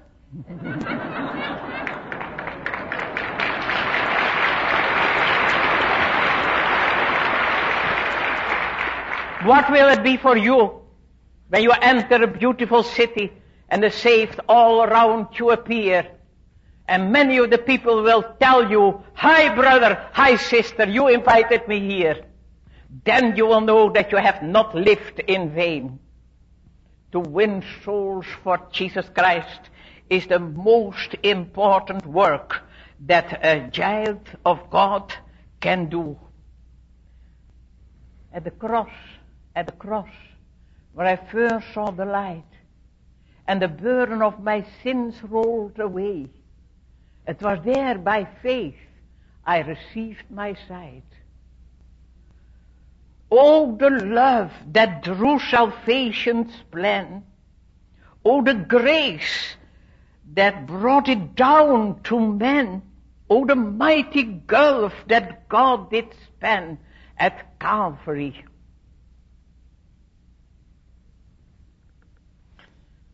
In the concentration camp, we were not allowed to have, have a Bible. But I had my Bible hidden under my dress. And when on the back of my, on my back under my dress, and when we entered, I prayed, Oh God, send now your angels and let they surround me. For Lord, if they find my Bible, they will take it away and we need it here. But then I thought, angels, uh, yeah, they are helpers, but they are, they are spirits. And the spirit is transparent and these people may not see me. So I said, oh God, make your angels today untransparent. You can pray very unorthodox when you are in great need. But God did it. God did it. And when I stood there and they searched my, the woman before me and after me, my sister who stood behind me, then I knew the angels around me are untransparent. Oh, what a joy. And then we came in that prison and it was so dirty, so terrible dirty. And the first thing we experienced was that it was full with lice and fleas. And Betsie said, Corrie, you must thank God for everything. I said, can you thank, give thanks, uh, give thanks for fleas and lice? I can't. And she said, yes, I can. And she thanked God for the fleas, and I could not do it. but do you know what happened? We experienced that guards and officers would never come into our room because they were afraid to get lice and fleas from us. and that is why we could give twice a day a Bible message to the people around us. God can use also fleas and lice. Hallelujah. Hallelujah. See, do you know that what the Lord said, go and bring the gospel, that that is for all of us here. The Lord Jesus has said, like the Father has sent me, so I send you. Perhaps some of you say, yes, but I am not healthy enough. I'm not strong enough. Now don't say, uh, I'm not young enough, for I am not young enough too. I'm 80. But I can tell you I'm very happy that I may bring the gospel in many places. But I was in Russia and I came in a room of a lady, a woman who was, was very ill. Her feet and hands were ill. Only one finger she could move. And she was sitting there on her bed and uh, she was typing out with that one finger books of Billy Graham, of Watchman Nee, and my books. And she typed that out from the morning till the evening with the one finger she had still, uh, uh, she could still use. I was so amazed. She did it till the last day of her life. Some months ago she died. And her husband told that she had done this work till the day before she died. I was so sorry and I said to her husband, I'm so sorry that your wife is so ill. And he smiled. He said, do you know that the secret police knows that in our room there is only a very sick lady who has sick feet and hands. And they think she cannot do any harm and they never come into our room. Is that good? God used that sickness that they were protected against the uh, the people of the secret police. Oh, what a joy is it that we have not to say, uh, I am strong enough, I am, I am good enough to be used. I must tell you that I've experienced when I am not strong enough when I am not able to do it, when then my inability meets God's ability, and then uh, really miracles happen.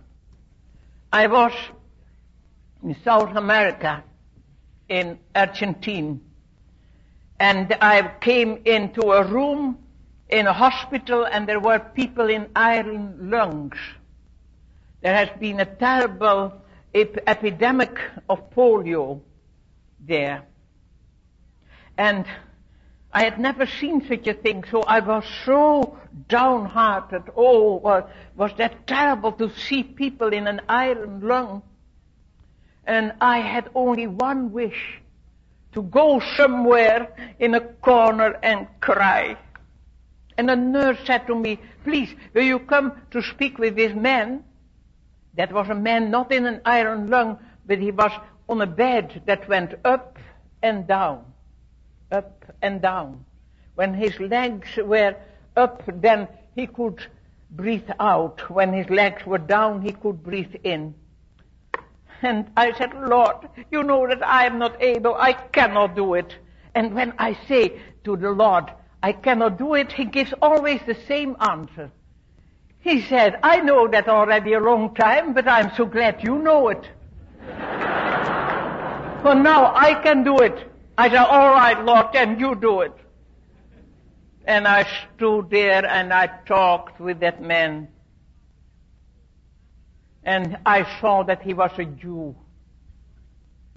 And I told him about Jesus.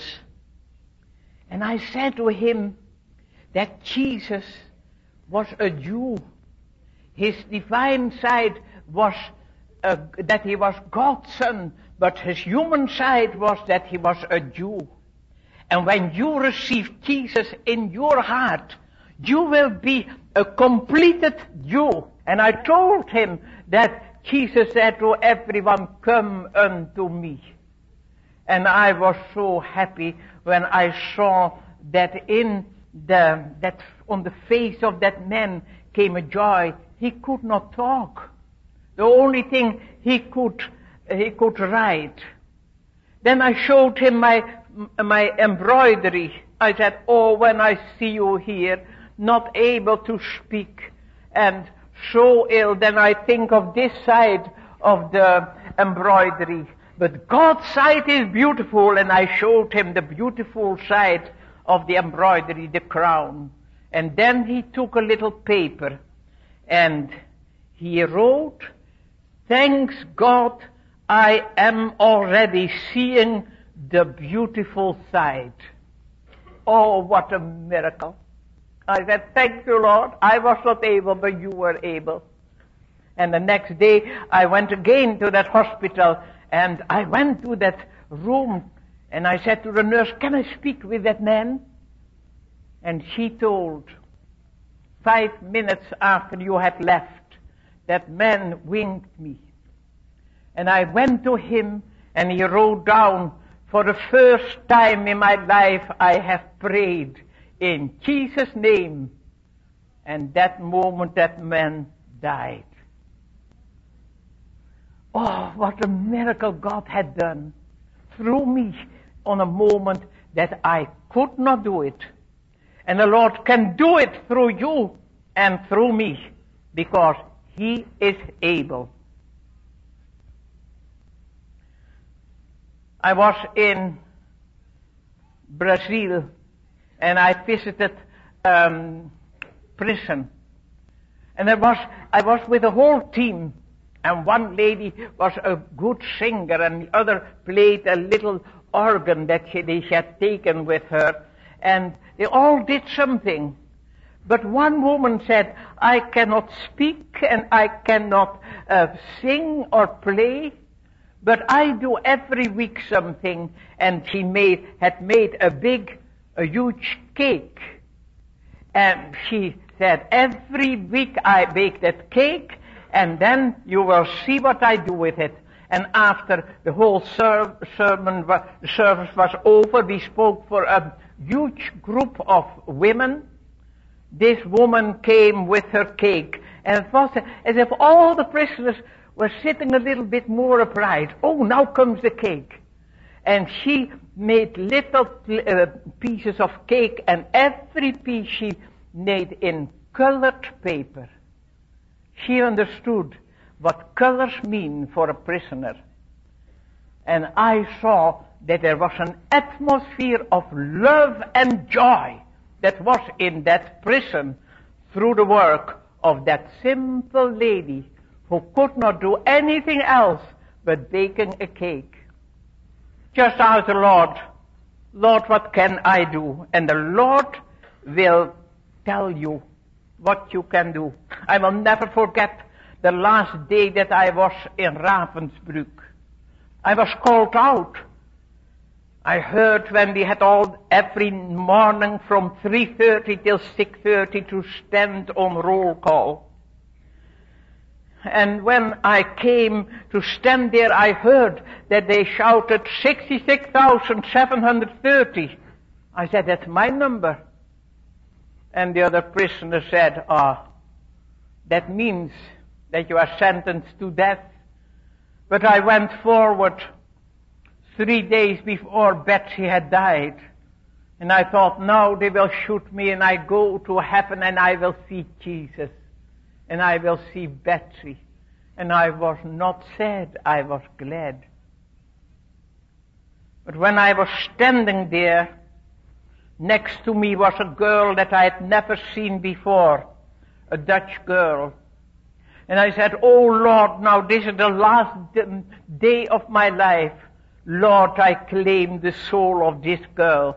I had three hours the time to tell her the way of salvation.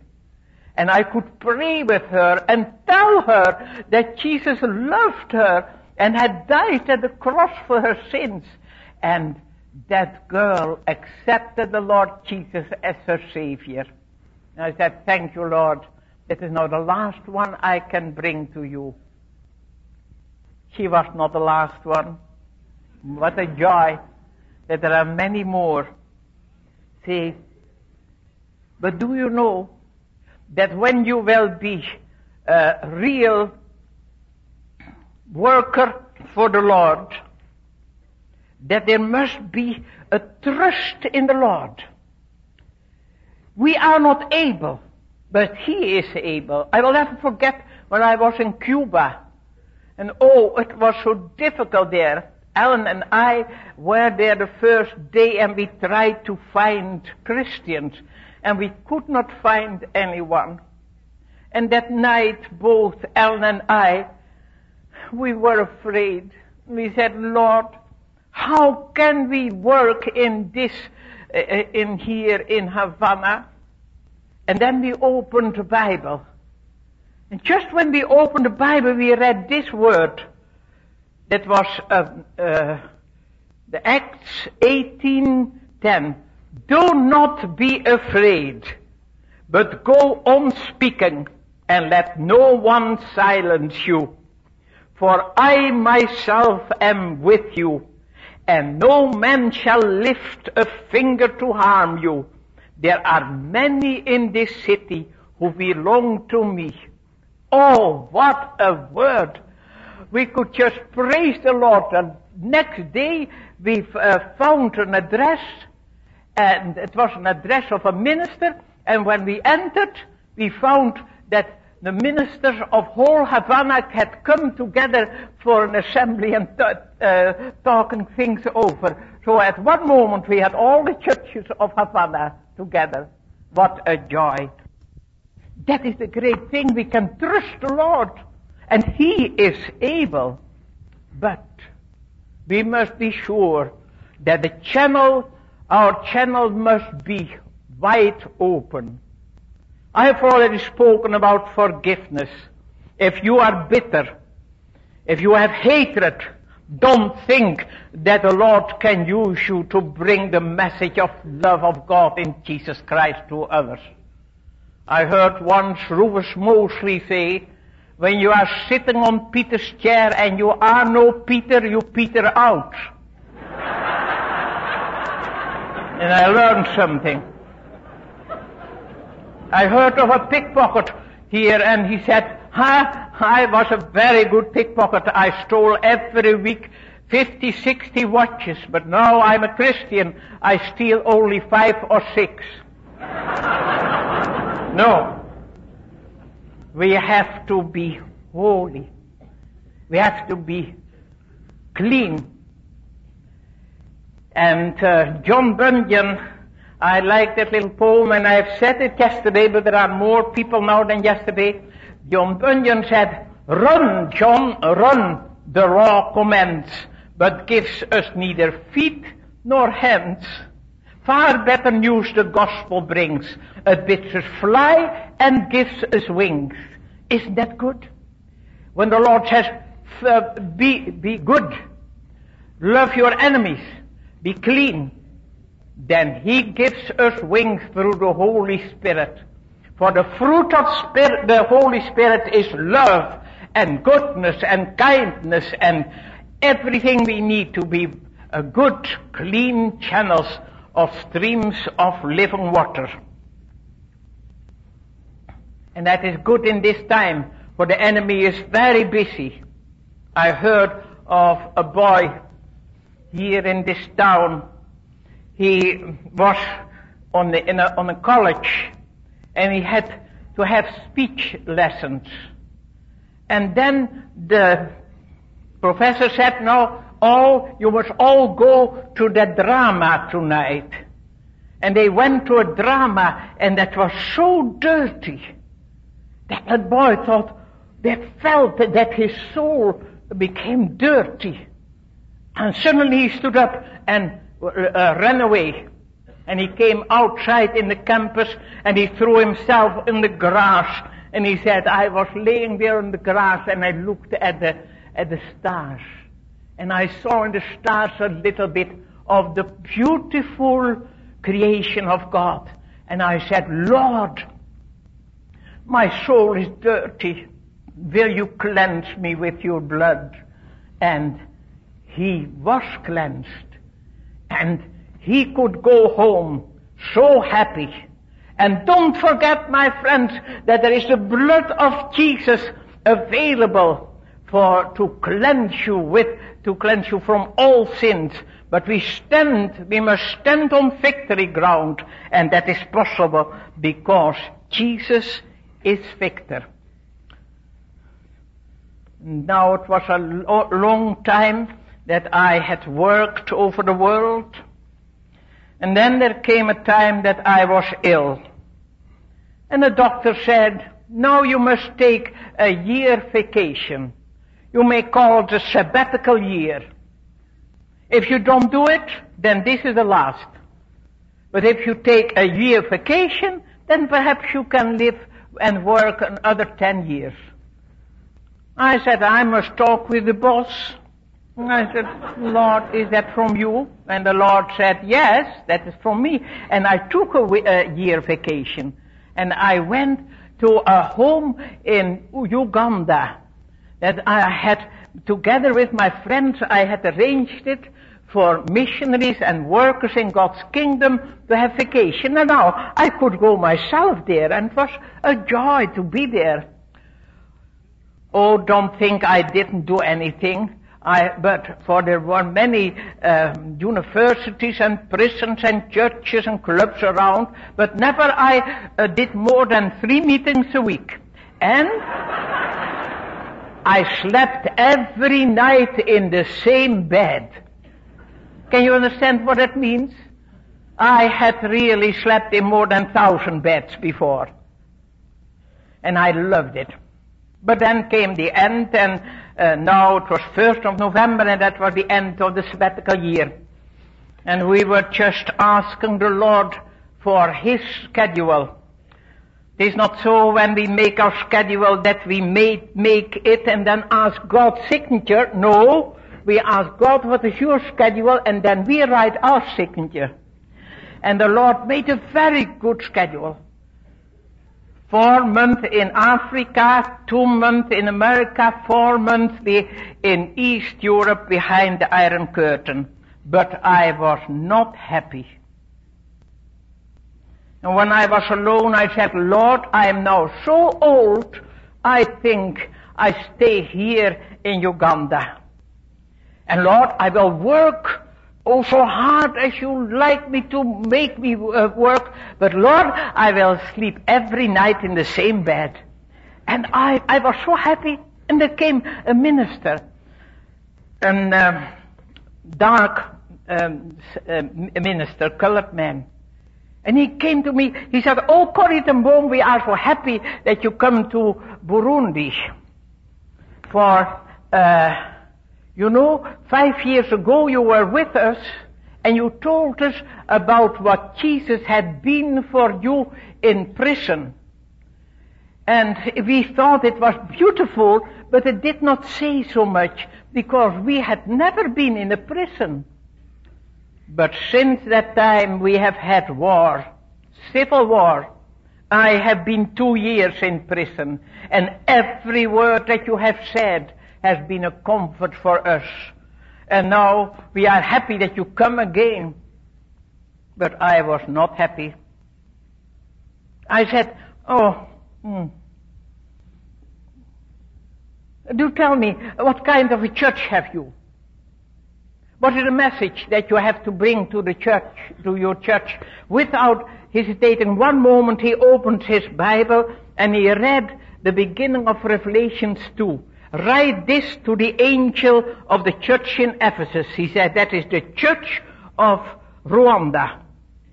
These words are spoken by the one who holds the seven stars safe in his right hand and who walks among the seven golden lampstands.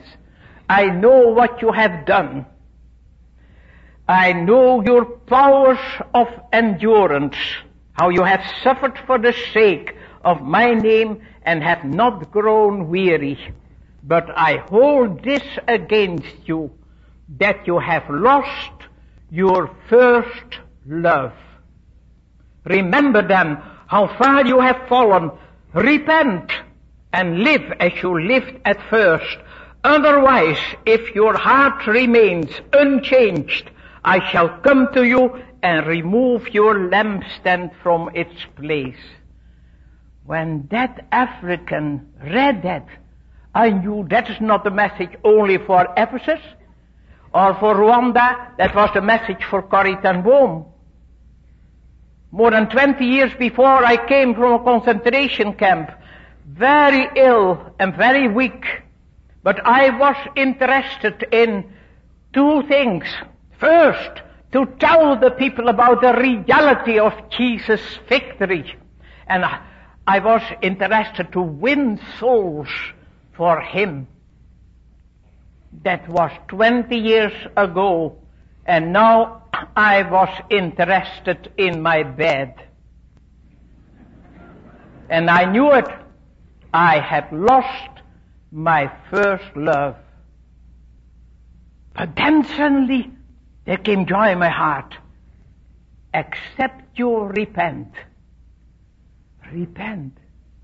And I saw that the door of repentance was wide open. And the only thing that I had to do was repent of my losing my first love. And I repented and the Lord forgave me and cleansed me and filled me with the Holy Spirit. And did I get back my, the, my first love? No! Far better. The Lord filled my heart not with my first love, but with the love of God through the Holy Spirit. And I went to Africa and to America and to East uh, Europe and the love of God was my strength. See, why did I, did I tell you? The Lord told me that I had to tell you this tonight because there are here people who have lost your first love. And I have a joyful message for you. The door of repentance is wide open. Repent. Come to the Lord. And He will give you back your first love. No, far more. He will fill you with the ocean of God's love in Jesus Christ through the Holy Spirit. Hallelujah. What a Savior. Amen. Thank you, Lord. Thank you that this is far more true than I can tell in my Corrie Boom English. You can speak to the people. And I praise and thank you, Lord, that the door of repentance is wide open. And we have only to confess our sins. And you are faithful and just to forgive us. And you will fill us with the Holy Spirit so that we can love our enemies. So that we can be used as wide open channels of streams of living water. And oh Lord, I pray for all the people here in this hall that when they enter the beautiful city and the saved all around them appear, that all of them will hear by some or by many, it was you that invited me here. Hallelujah. Amen.